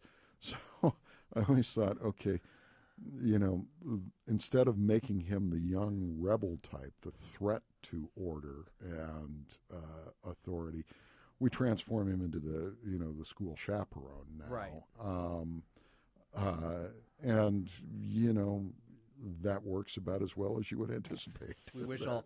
I'm sure a lot of ladies thought well, they wished all chaperones looked like 30 year old Elvis. Yes. Yeah. Yeah. Next. Tickle Me. Oh, jeez. The only thing, and uh, maybe because this was the first Elvis movie I understand. I, I saw. I have a sentimental attachment to it, even though it is not a good movie. Elvis at a dude ranch, and there's a treasure, and there's bad guys of floating. The, and they're all dressed in masks, That's and, right. and it's a haunted dude ranch. So it's you know Yeah, it's a, it's a Scooby Doo episode basically before. Scooby Doo came out. But this is one place where um, the Colonel's cost-cutting instincts actually, I think, helped the movie. Other than the fact that it probably never should have been made, but because he did not want to go to the expense of recording a new soundtrack, the soundtrack, all the songs are taken from early 60s Elvis studio albums. So you're hearing, uh, you know, there are several cuts from uh, what is one of Elvis's best albums, Elvis is Back, the Yep. one that that he he recorded right after he got out of the army, and just screams release, I am free again, and I can do what I want those are you know that makes the soundtrack and i think that's part of what spoke to me is because when i, I look at that and you look at the movies that sort of surrounded in that period there's no comparison Correct. That's correct. So. Uh, yeah, I'll have to maybe give that one another shot, but um, I understand. well your, you can turn if is you know the, the other thing is that uh, i think the the um, you can spare yourself the pain associated with the experience by just ordering the soundtrack album through the Follow That Dream label, so you can just hear the songs. Very good. And I know. I think they wasn't there. Um, they did an Elvis's Back Deluxe edition. Oh yeah, oh yeah, and that that's phenomenal. Cool. That's All right. phenomenal. Next. Harem Scarum. Okay. Um, Elvis on a movie set, and there's a kidnapping, and and then there's songs, and that's kind of And he's a, he's supposed to be this movie star who's kind of like who looks like this Rudolph Valentino, Sure. but uh, because he's a sheik at least That's in one of the initial scenes, Not the wrestler, the sheik. who somehow manages to kill a tiger with a single karate chop, um, and all of that. But it is. Uh,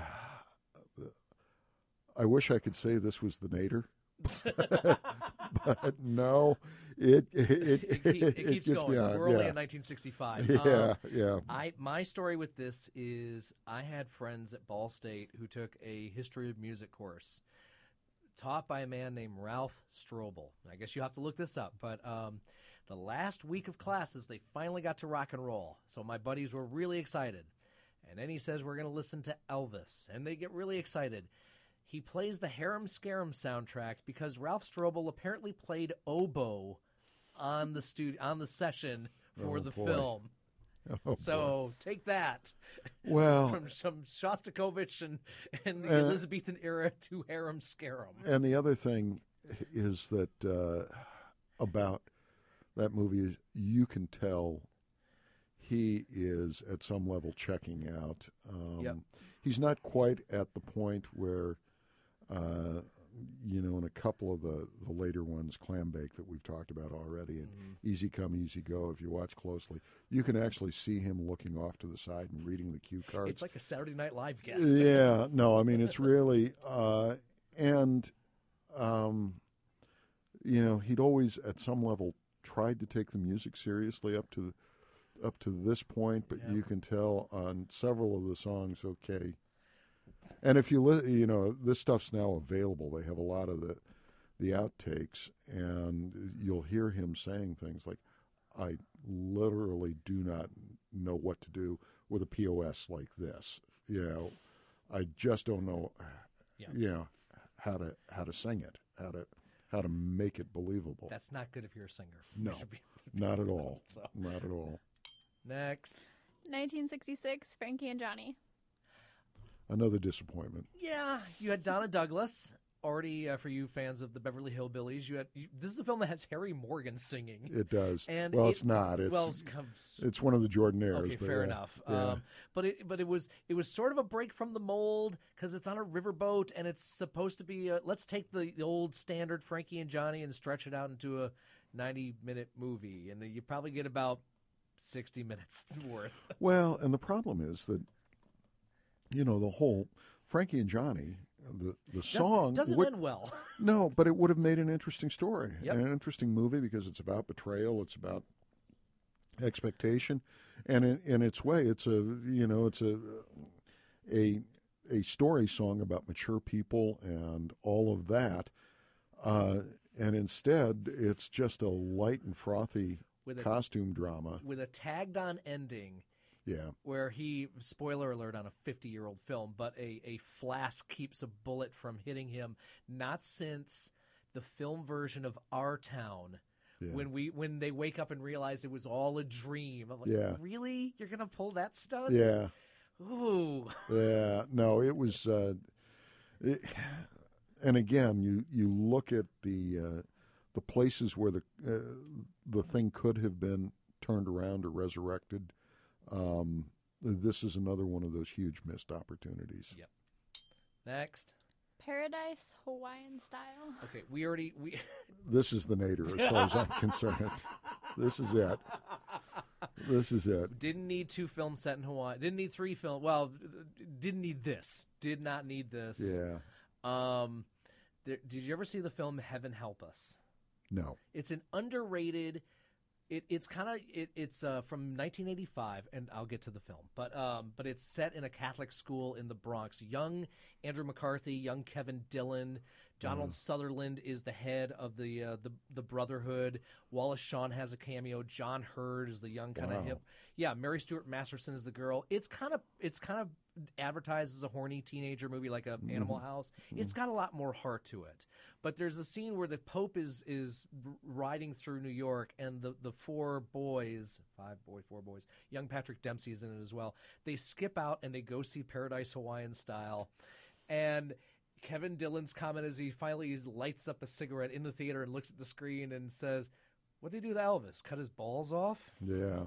And that's well, literally and figuratively, I guess, and uh, no, more figuratively. So Well, and it, it's. Uh, I mean, let me put it this way: in in uh, one of the songs in there, and there are several Elvis contribution to Hell's Top Forty. Um, oh, we'll but- have that list for another show. Yeah, but uh, but a dog's life is is Yeah. is is certainly there. Um, and you you know, and again, I think the thing that is is so disappointing about it is you could tell even with that soundtrack though that he's trying new vocal approaches anything to try to make it work if there's anything that has even a modicum of of value to it. You know he, he- there's a much fuller sound to his voice and all of that. You could tell he had done some some extensive training and all of that and you think oh god all that effort you know uh, for something that is you know would have to improve considerably to be awful. So yeah. And these are quotes you won't see in the ad campaigns. no no. Next, Spin out. okay, um, another racing film, Elvis with three girls. Um, now, th- somebody has told. Actually, was uh, one of the people, one, somebody who works here. That there was a the, the theory was that somebody tried to make a spoof of an Elvis movie, Mm-hmm. and that this was it, and but it wound up being played straight. Have you heard this? Uh, I have not heard that. Okay. but uh, you know, it's uh, again, I, you know, uh, Race car driver, three girls to choose now, from. now the one thing I will say is, uh, um, it was a shorter soundtrack Yes. for the film. Um, so to and every movie, with a few exceptions, had an album associated with it Yep. released. Uh, and even when he wasn't selling at the 1950s level, you know, he was he was still selling at uh, you know 200 250,000 albums for even some that weren't particularly good uh, you know the soundtracks this one to flesh it out to get it to album length um, they added what they called bonus songs which became a new thing Yep. but in this th- in this case uh, there is an absolutely exquisite cover of Bob Dylan's "Tomorrow Is a Long Time" right. that is just you know it's it's five and a half minutes long um, and just this really really lovely rendering of of that song um, you know he does i'll remember you for the first time he's recorded that and this is at a time you can tell the guy is almost desperate to get back into the studio and do something Yep. that has some meaning instead of all of all of this Wasn't this the film that had "Do the Clam"? No that's girl happy Oh, I'm s- I, I stand that's corrected. that's another one of you- Hell's for you- Hell's top forty. Written by was it Dolores Taylor for you Ed Wood fans out no, there. I, I I hate to tell you this, but uh, the, even as bad as some of those songs will uh, are, some of the songs uh, they still are not going to knock Billy "Don't Be a Hero" out of the number one spot. I'm gonna get I'm gonna get John Kroll's Hell's Top 40 later, but that's fun. right. All right, next. In 1967, Easy Come, Easy Go. Um, okay, so going after sunken treasure, former Navy guy. Um, Pat Harrington is your comedic uh, sidekick. I, I've and renders good service. Yep, there. and uh, Pat Priest in a bikini for you fans of the Munsters. Yeah. and of all things, I think one of the final performances from Elsa Lanchester as a. Th- this was also a film that this was a major studio that was this was that time where you started to poke fun at the counterculture. Well, and, and- they do that in this. Yeah, and some of it is also, um,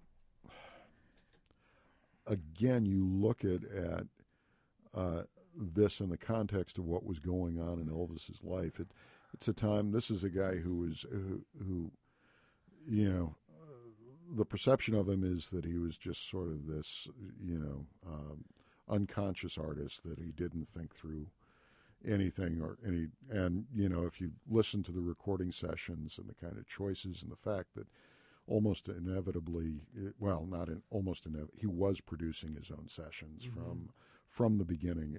You know, basically from the moment he left Sam Phillips down in Memphis till the day he died, he produced his own sessions. Uh, but he knew he was lost. He knew he was adrift. He had turned increasingly toward Eastern religions and alternative lifestyles. He, you know, and was really on this spiritual quest, and had begun dabbling in yoga. And another one of Hill's top forty. Yoga here. is as yoga does. Yoga is as yoga does, which is designed to insult that yep. whole movement. And you know, I mean, he looks incredibly uncomfortable while he's doing it, not just because it's being played for comedy, but he was smart enough to know that he was being insulted yep. at that point. There, there, there's a scene of body paint, you know, girls in bikinis being rolled in paint and rolled, yeah, because that's that was the big studio's impression of the counterculture. You know, not you know because because making fun of Dobie Gillis, you know, the the beatniks of the fifties and the hippies of the sixties. Well, they, Yeah. they're they're easy fodder when you're a big studio, even though the studios were starting to crumble at this time. Yeah. So next, Double Trouble. okay, um, Elvis in Danger.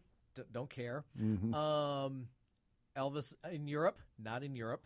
You- in the in the MGM the Universal uh, MGM UA lot, but uh, not a film that's going to age even more so in the Me Too movement because you have Elvis teamed up with a 17 year old girl. Well, the, running- actress was not seventeen. No, but the character, the is character supposed to be seventeen. and the running bit is they keep waiting for her to turn 18. Ugh. And Even- General Burkhalter from and, Yeah. and Michael Murphy are in this film. even though he is, uh, you know, the, they've set it up so that, uh, you know, and this is again sort of about the neutering of, of Elvis Presley on on on film too. Uh, you know, the, the Annette O'Day, who was the actress, is sexually the aggressor all the way through the movie, which you could tell that they were queasy about this, even even to uh, to begin with. Although it's odd, I mean, it, to some degree, what was going on in Elvis's life was that he was waiting. wife, uh, yeah. he was waiting for Priscilla to get old enough so he could marry her. So this is Elvis's version of Charade, Yes. or Walk Don't Run. Yeah, and, and he's not it- Cary Grant. but uh, you know, and and it might have been workable if it just, it, you know, This song, this film also features him singing Old MacDonald. oh yes, yes. Oh, top Oh. 41? Oh yeah. Well, you know, and uh, you can tell that they they don't. Uh, I mean, the traditional sort of Tin Pan Alley songwriters they were going for the professionals. You could tell even then at that point, up until this point, uh, you know, musicals by and large often, uh, you know, the ones that weren't taken from Broadway musicals or, or weren't conscious artistic things would have filler songs in them Yep. or things that weren't, but they they were well crafted. Elvis's early films, even if the songs were not great, you could tell there was at least a level of professional cra- craftsmanship there. The big, what is supposed to be the showstopper song here, uh, is "Long Legged Girl with a Short, Dress, on." That clocks in at like a minute and twenty seconds. You could tell. Yeah. Okay, I wrote a verse. I'm done. Give me my check. You know, Yeah, no I've thir- fulfilled my obligation. No three hour musicals in the Elvis canon No, at all. no. Next. Clam bake. Okay, uh, race. Uh, Bill Bixby is your foil, and my daughter, when she was younger, this was her favorite because it was her first time of seeing Elvis sing "The Children," Yeah. and that's really about it. Which is And unfortunate because that may be the single worst Elvis sings to children song. Yeah. I mean, it, the song is There- called that's a- oh, Confidence, Oh, yeah. which is supposed to be kind of Elvis's answer to Frank Sinatra's High, High Hopes. Hopes. But it's like he spells it out, goes C O M F I D. And then at the end of the song, it's like, oh, you can tell the songwriters decided I can't make anything else work with this, with the, the rhythm scheme or or rhyming or anything like that. So we're just going to say idiots, Yeah. and he moves on. And Yep. it is it is truly atrocious. But again, and this is even even in uh, the worst films, you see these uh, moments, and this, by the way, I think is one of the worst. Yeah. Uh, you know, I've already referenced the, you know, the the mountains in Florida and and all of that. Um, and he sings another song about goop Yeah. uh, in there, which has to be seen to be believed. But then there's just this absolutely um, exquisite rendering of you know song made famous by Eddy Arnold and Ray Charles. You don't know me. Yep. That you know is sublime, and the fact that it is in this you know Not chicken salad. mountain of feces is is what makes it you know all the more moving. It's it, it's a it's Steve Carlton winning a Cy Young with the 72 Phillies. Yeah. 27 victories, 62 wins as a whole. Yeah. So there you go. Next. 1968, Stay Away Joe. Okay. we, we we said earlier about Elvis playing a half breed in Flaming Star, and this is in the time honored tradition of your. I don't. This is not at the Idle Jorg. This is No. not. This is your your great cinematic Native American characters: Burt Lancaster, Paul Newman, Martin Landau, Chuck Connors. Th- this is bad. Oh, and eh. and it's it Burgess Meredith and Joan Blondell, and it's there's a to be lot of talent wasted yeah, in it's this movie. it's supposed to be a rollicking hell. I believe the the the the subhead for the poster was he doesn't say how, he says when. It's it's Yeah. that, folks. Yeah. Yeah, and It's- it's uh, you know, and Elvis is supposed to be this hustler. You can tell they are trying to move him toward Something. a more adult kind of screen presence. Uh, you know, because uh, Joan Blondell's character, uh, you know, there are allusions in the film that that her character and Elvis had a relationship earlier on. Uh, you know, now Elvis is kind of chasing after her daughter, uh, which creates some disquieting uh, um, elements and and all of that. But that she was an, the older woman in in Yep. in his life, uh, and you know, it's it's maddening. It's odd. You know, a few years ago with my family, we were on vacation in Sedona, where it was shot in. You take the tour? Uh, well, no, but it's uh, we we took a tour of Sedona, one of the the pink jeep uh, tours that they do, where they the the big thing is that they'll run you up these really steep climbs on the on the thing because they've worked it out, and if it's Yeah. less for. But you know, the guy's pointing out and say, you know, talks about the movies that have been shot in the area, and one of them he pointed out to like this butte and said, yeah, that if you watch the movie Stay Away Joe, there's a very young Elvis singing up there, and I say, well, no, he really wasn't singing; he was lip syncing at that point. But, but uh, you know, getting the recording equipment up there might have been a little tough. so, um, but uh, you know, uh, another thing where there could have been a possibility of of an interesting story. Uh, there, uh, scenery is, Yeah. is gorgeous. I Yeah. mean, it's a, an incredible setting. Yeah, And yeah, it was another one where it, it wasn't it wasn't quite the same film three times a year. It was something slightly different. well, and you but could tell he was trying to break out and play a character who at least was somewhat closer to his age too. yes. Um, I always remember He's in his early thirties at that point. Uh, in actually this year, of course, marked the uh, the 50th anniversary of the big explosion in downtown Richmond. Yeah. And this was the film that was playing in the theater at Oh, the time wow. of the explosion. I, we learned this through the Wayne County Historical Society. But my wife was a part. My wife teaches theater at Earlham. She was doing. Uh, she was helping out with a one act about that day, and I, I get the call from my wife going, "Do you have the sound? Do you have the soundtrack to Stay Away, Joe?" I said, "I have the song because Oh. Yeah. there's the, the myriad of." movie compilations. I went, yeah, I actually have the title track. I'll bring it in. So you know, there, there's something out of that. I also remember Elvis got a nomination in the Golden Turkey Awards, written by the Medved Yeah. brothers of Yeah. worst.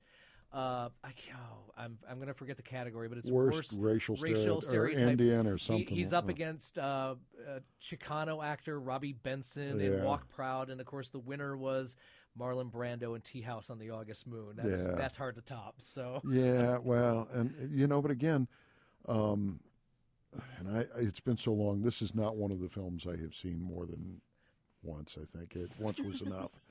Uh, but you know, I know with this, you know, he did the sort of peppy "Stay Away Joe" title track, Yep. but then there's uh, there was an alternate version, "Stay Away," that is done to Greensleeves. That again is, uh, you know, is lovely, and and you think, oh, you know, it's like uh, consistently the people who were who were who were handling him, you could see when we whenever we come to the fork in the road, let's choose the one that can do the most damage to this guy's aspirations and his dreams and all of that. And I'm not relieving him of responsibility no, no. because he was a grown man. The he man very shot TVs. He could have done something he, to he well, himself. and he was he was. You can make an argument that he, he was the most sing, single most powerful figure in entertainment for Mm-hmm. a period of time. I mean, the Beatles, at least during the '60s. I mean, what we overlook it, we think of him as a huge '50s act, but he actually was the the se- second biggest record seller in the '60s too, Mm-hmm. just behind the Beatles. He just didn't have the rights to his own music until 1973. Well, actually, no, it's worse than Oh, that. worse than that? He owned the rights. The colonel sold them for a one-time payment, and then there was litigation after that. There you so, go. Yeah. So, yeah, and the hits just keep on coming. Yep. Next. Speedway. Okay, I, I Last real attempt here. because and I, I I say no more races. However, Nancy Sinatra is not Ann-Margret, but she does have a Closest little, he's got. Uh, yeah, gotten it's to the that. closest since. And Bill Bixby. And Bill again. Bixby is this time comedic sidekick as opposed to smarmy And- foil. And Gale And- Gordon. That's uh, right. And um, the oh gosh, what's William his name? Schallert. Thank you. Yes, with the bus with the carload of kids for him to sing to. And of. probably the one exception uh, to uh, the Elvis should not sing to children rule that one. is, uh, you know, he does a lovely, uh, for anyone who's the father of a daughter, Yep. um, uh, you know, your time hasn't come yet, baby, has a real kind of emotional resonance that, Correct. that, uh, and, you know, I mean, when he and Nancy and he and Nancy Sinatra sing a couple of duets, you could tell there's some sparks there. Yep. Um, Let Yourself Go is a powerful performance. Yeah, that, and that's the first. I think there was a couple of them. I believe. You know, first off, club owner Carl Ballantine Mm. Oh, doing yeah. doing the Yeah. spotlight when when somebody Yeah. you know when a celebrity shows up into a club, they are forced to sing because they are famous. So, Yeah. and that happens in in this one. And and and but dear IRS, make more agents look like Nancy. Oh yeah, that's well. I- speaking before we move on, Right, though, right. we got to add another one yes. to Hell's Top Forty. He's your uncle, Not- not your dad. people are going to YouTube frantically now with this with this Spotify Hades list. So, next, Live a little, love a little. okay. Um, I I use the term I, with the romantic. Some there are certain I call them psychotic romantic comedies. The the Rock Hudson Doris Day stuff. Um, How to Lose a Guy in Ten Days. Um, uh, my, my best friend's wedding. If normal looking people acted the way people acted in those, you would need a restraining order. But because it's Julia Roberts and Matthew McConaughey, there's a woman that keeps him trapped in a house and, and you know in the water for three days and gets- cost him his job. and, and, and, and there was also this was might have been the origin of the manic pixie dream girl yeah, the same year was um, sandy dennis in sweet november where she kind of takes over anthony newley's life in the same way yeah. And I've got to say, I, uh, this film um, michele carey is the yeah, and, and- Dick Sargent is in it. dick sargent's in it yep um, and go ahead Yeah, well, and, and uh, I'm trying to think who the well. Anyhow, um, what's interesting is this is a film where you get the sense if they had had more time, hmm they might actually have been able because the first like half an hour, forty minutes of it.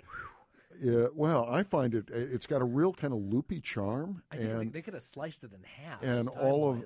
And all of that but then you could just see it's like okay the writers did not know where to go with it um, and of course shoehorning the songs in which was increasingly becoming an imperative And I think if you take the songs out, and, and I mean, I, I love uh, Edge of Reality, even though it's a weird dream sequence, and A Little Less Conversation. Hello, fans of Ocean's Eleven. That's Yeah. the remix. You take those out, it's a Tony Curtis film. It is in a lot of ways, and, Tony and Curtis Tony was Curtis was one of Elvis's early idols, too. Right, and this is So- because this is the kind of kind of lightweight romantic comedy that Curtis was stuck in until the Boston Strangler. Yeah. Um. So this one, I it's okay, and then yeah, there's there's You this- mean Boston Strangler was not a lightweight romantic comedy? It depends on who you talk to, really. Right, um, okay. But but yeah, there's also he winds up getting the the two jobs. I didn't sleep for two years after seeing that movie, so that was a joke, folks. That's over Boston Strangler. But yeah, Yeah. there's, there's a magazine. It's not Playboy, and then there's another No. magazine. It's not Vogue. Oh, Rudy Vallee is right, yeah, Rudy which is a reference. You know that So it's it's he's older. It's it's yeah. He's not he's not 20. He's not 25.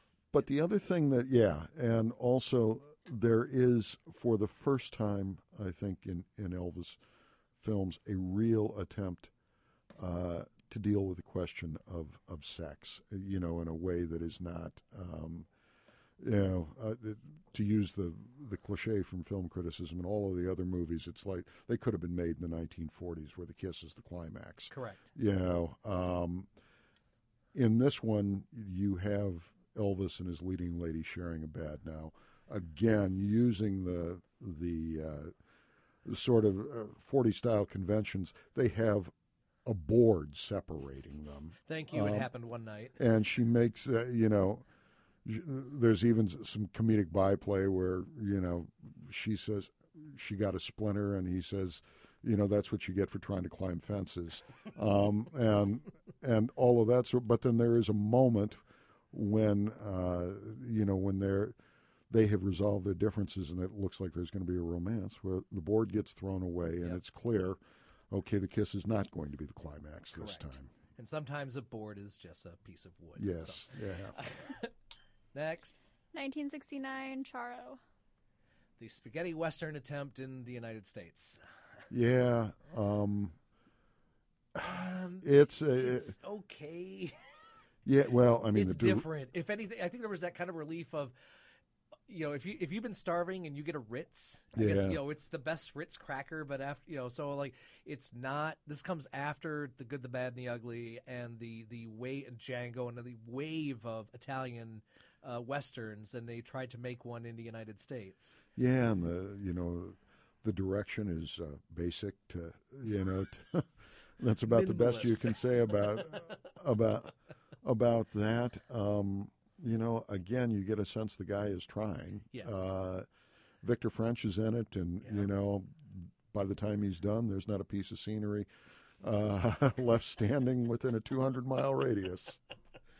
The man must have been really hungry before he came to work. Uh, I wish you know maybe not Sergio Corbucci or Yeah. you know maybe Burt Kennedy or somebody who else who would have done western maybe more westerns. Uh, Yeah, because that it's also around the time that uh, you know James Garner was doing those delightful That's spoofs. true. Yep. Uh, support your local gunfighter, support your local sheriff. Mhm. That were um, still Game hilarious. Yeah, Scalp Hunters, so all of those. Yeah. So almost, almost. Next, The Trouble with Girls. Odd one, and it's Really different, strange. and it's it's set in a Chautauqua. And Elvis is the head of sh- the Chautauqua. I believe he only has one number: key, uh, clean up your own backyard. But there's a couple of well, they do. They do. He sings in the sort of gospel thing too. That's- well, Swing that's down, right. sweet chariot, That's and all true. of that. That's true. Uh, but there's you know Vincent Price has a cameo, and there's Dabney, a young Dabney Coleman, and there's Oh, yeah. kids, and I mean it's it's this kind Sheree of, North. Sheree North, that's right. Uh-huh. But there's there's there's this almost ensemble piece, but it doesn't really connect as an ensemble for the most part. Marlyn Mason Marlyn is oh, is right. the you know, and again, it's there's an attempt um, to sort of mature it. I mean, at one point, you know, they're having a discussion where the, there's a sense of rapprochement, and he's rubbing her shoulders and suggests maybe we should continue this conversation, you know, somewhere else. with a block of wood. yeah, or, or not, Or not. yeah. Um, but and but again, it's like all the detail.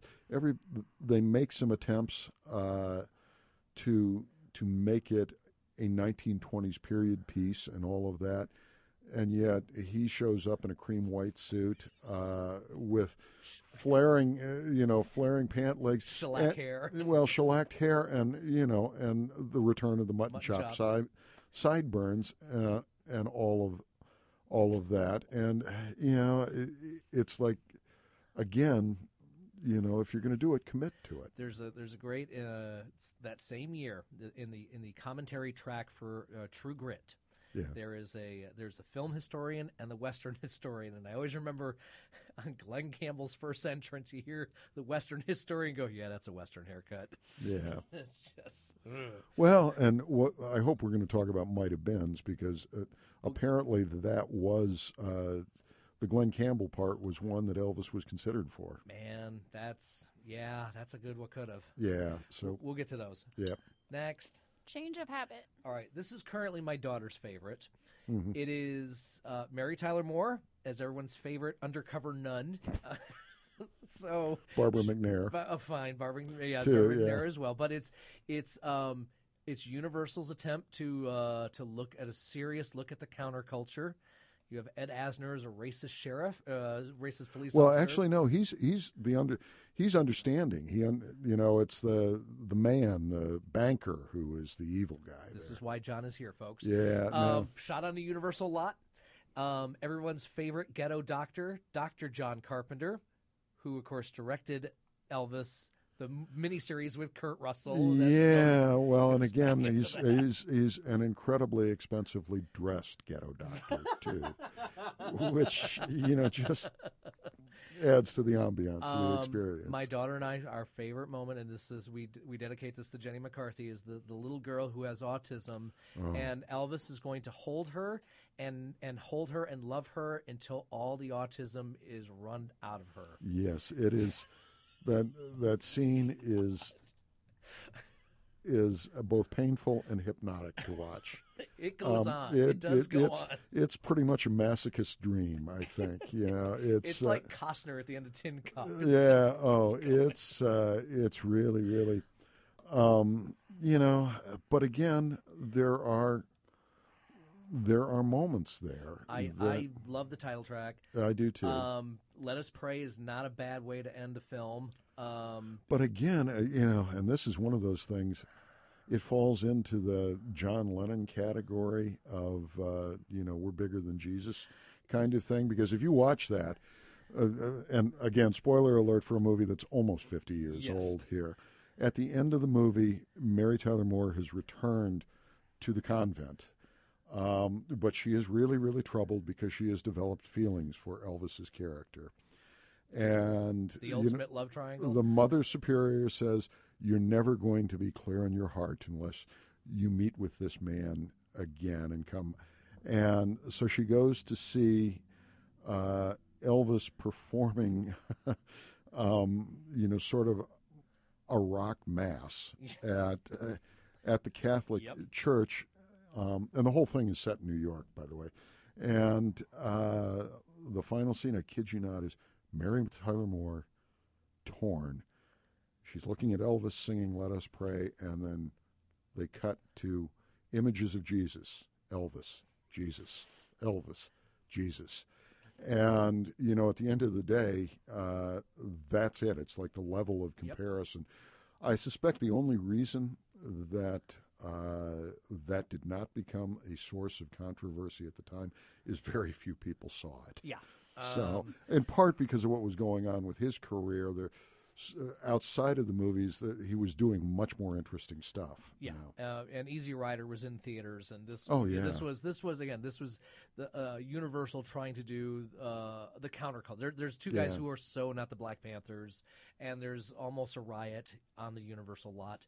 Um, Oh yeah, the the, and the, the, Puerto Rican ra- or the rapist guy who goes after Mary Tyler Moore. the African American actors there were like right out of Hollywood Shuffle. Correct. Yeah, Yeah, it was. It's rough, but Yeah. pretty pretty good couple songs like Mary Tyler Moore and the Well, weird, actually, the Mary- weird love triangle. Mary Tyler Moore and Elvis actually had quite a bit of chemistry. I thought that that worked, and the scenes with Ed Asner just popped. I mean, Mm-hmm. you could see, and and apparently that's how he came to be cast on the Mary Tyler Moore show because that they filmed that right before they started production on the Mary Tyler Moore show. So, ladies and gentlemen, you can thank your Saturday night CBS Fest, a part of it, because of Change of Habit. That's it. Now, McKenna, I know there's two that are not on there because they are documentaries, but the following year we had, I'm sorry, from 1970, Elvis, That's the Way It Is, um, which there are two. There is the the regular theatrical version, and then when it came out on DVD, there was a director's cut. The direct, and it's about Elvis rehearsing with his band, well, with his band and the orchestra, um, his Vegas uh, residency at the the international. So he'd already done the '68 special.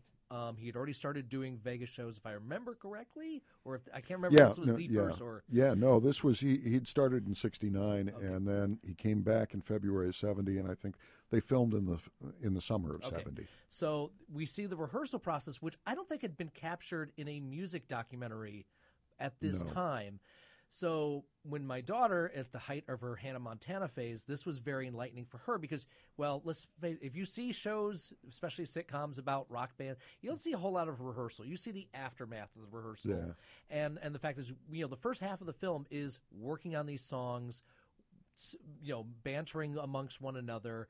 In the director's cut, they take out kind of the infomercial for the hotel, Yeah. and then the second half is the performance, which 1970 Elvis with the jumpsuit, with the covers, still pretty, still pretty fun. Oh yeah, well, and some of it is you could tell. I mean, he he did look like a man who had been released Yep. at, at that at that point. Um, you know, and even the covers uh, were great. I mean, Yeah. the the versions that that he did of of Creedence Clearwater's "Proud Mary," uh, you know, You gave me a mountain. really powerful. That comes a little later, but Mm-hmm. but uh, you know uh, are just really, and you can tell again. There's this reverence for what came before, um, and the the versions, but he makes them into into something else.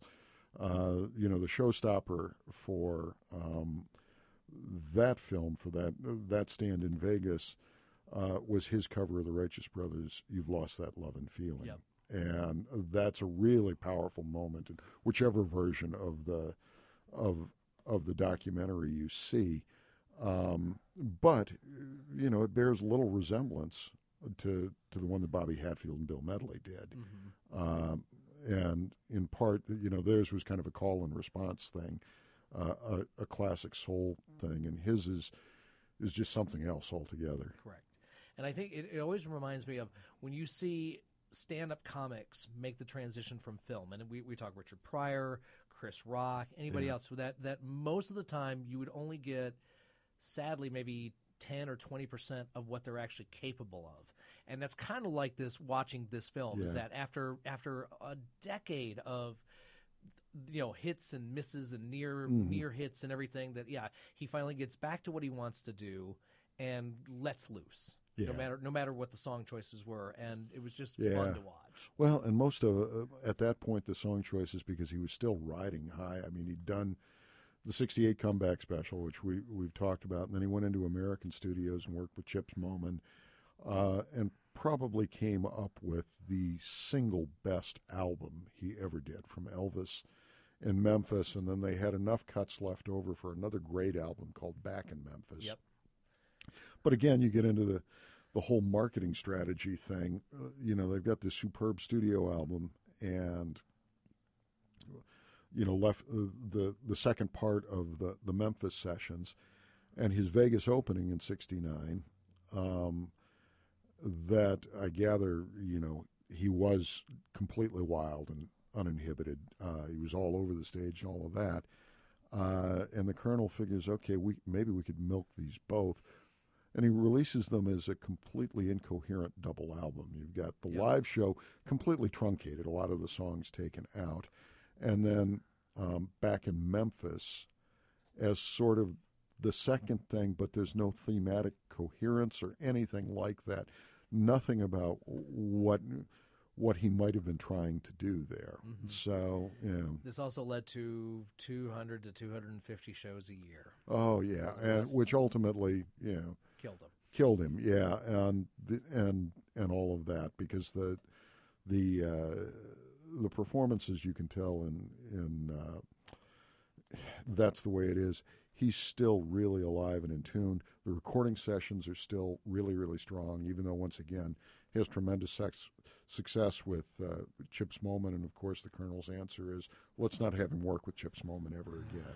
so, and and finally in the filmography section 1972's Elvis on tour, a cinematic postcard, souvenir, I guess, of uh, what Elvis was doing in the early 70s on the road.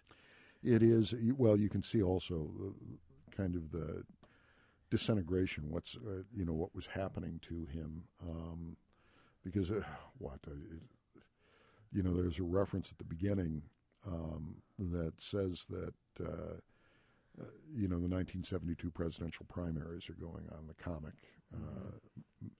makes that, which means then that it's being shot maybe a year and a half, not quite a year and a half after that's the way it is. But he looks at least five or six years older yep. at that point. Um, and it's also count the jumpsuits. Yeah, and you can count. Uh, you can see the the fatigue and so and you know even if the arrangements um, are much stepped up and much more hurried of some of the old hits in that's the way it is, at least he's delivering them with conviction. And you can tell, uh, you know, by this point, because he's been on the road for so long, it's like, okay, I'm, I'm going to get through "Don't Be Cruel" for you know the 556th time I've sung it in the past six months, so I can get to this new song that I really want to do. Yep and it was uh, Martin Scorsese was one of the montage editors on this film. Yes, and, yeah, uh, documentary nomination, if I remember. Yeah, it it was, and, and, you know, and it is a revealing s- slice. I mean, there there are moving moments, like you know, they capture him retreating upstairs and just singing gospel. Yep. Uh, and again, you can just see the kind of release for the guy that he's out from under it for a little while. Yep. So so that's the film. That's the Elvis filmography, and you you alluded to one. I guess the the bigger what could have been. You mentioned True Grit. What about A Star Is Born? Yeah, well, that's the the big one because that would have come near the end of his life. Yep. Um, and at least the story is that Barbra Streisand and her then domestic partner Jon Peters came to to see him and Elvis and one of his buddies, Jerry Schilling, uh, stepped into a closet in his dressing room so that everybody else would. And they pitched the story to him. He got really, really excited about it and wanted to do it. The colonel saw that as a threat. Um, and, you know, to be fair, there probably were some doubts about whether Elvis and Barbra Streisand could have worked together um, right. effectively. Uh, we heard you breathe, McKenna. Yeah, yeah. Um, on the other hand, uh, for those who are not familiar with the story, um, you know, the, it is about a huge star who becomes involved with a younger woman uh, who then begins her rise to become a star as his is falling and and you know it's it's sort of a doomed love story. Elvis would have been the older star whose yep. whose star would have been. He was not the star whose star was going to be born as part. No, of, that is uh, correct. So, so he would. And one of the the uh, the problems with the Streisand version of the film, it had been done a couple of times before. Yep. I always thought was. I just never believed that Kris Kristofferson was on his way down. That's true. Yeah, I mean, it, it yeah. just uh, and you know, uh, it would have been interesting to see if Elvis could have pulled that off yep. at at that stage of, and would have been willing to expose because apparently he had very very real fears at that time that the music world, the entertainment world, uh, you know, were leaving him behind. Did, weren't there stories like by 1974? This is after the Aloha, the, the Hawaii broadcast, that when when the weight started to show that he there were some shows he didn't want to be photographed. Is that right? Yeah, I, have heard that. Although it's interesting, and it it it it, it shows that uh, sort of cliche in in in our business how much weight the camera adds. Mm-hmm. Because if you go to Graceland, um, and yes, I have been to Graceland, um, and they have a lot of you know the outfits, the jumpsuits, the stage yeah. outfits. He he wore, and one of the things that is is shocking as you get to the stuff like the the famous gold sun, the one that he wore here in Indianapolis for the last show. Uh, when we think um, that he, you know, was just almost, you know, morbidly obese or whatever. And look at that. And I'd say 90% of American men, there's no way they could slide into that thing. Uh, and, you know, which makes you realize, A, in the days, you know, like for the 68 um, TV special, when, you know, all he, leather. Well, all leather, and he's so thin that he had cheekbones you could shave with, you know, uh, and all of that. Uh, that he must have just been a toothpick at that point. Mm-hmm.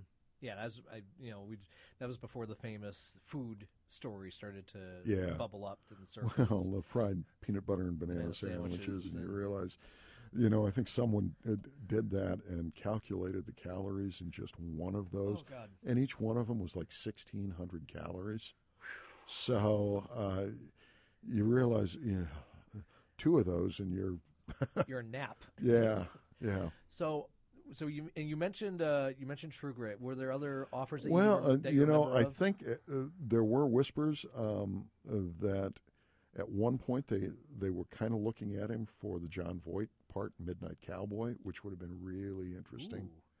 Um, now, whether you know, is a good Southern boy from a religious background, he could have, he could have played a gay hustler. Um, you know, is is an interesting question, and at in one of its many iterations, uh, his name was associated with uh, with Butch Cassidy and the Sundance Kid.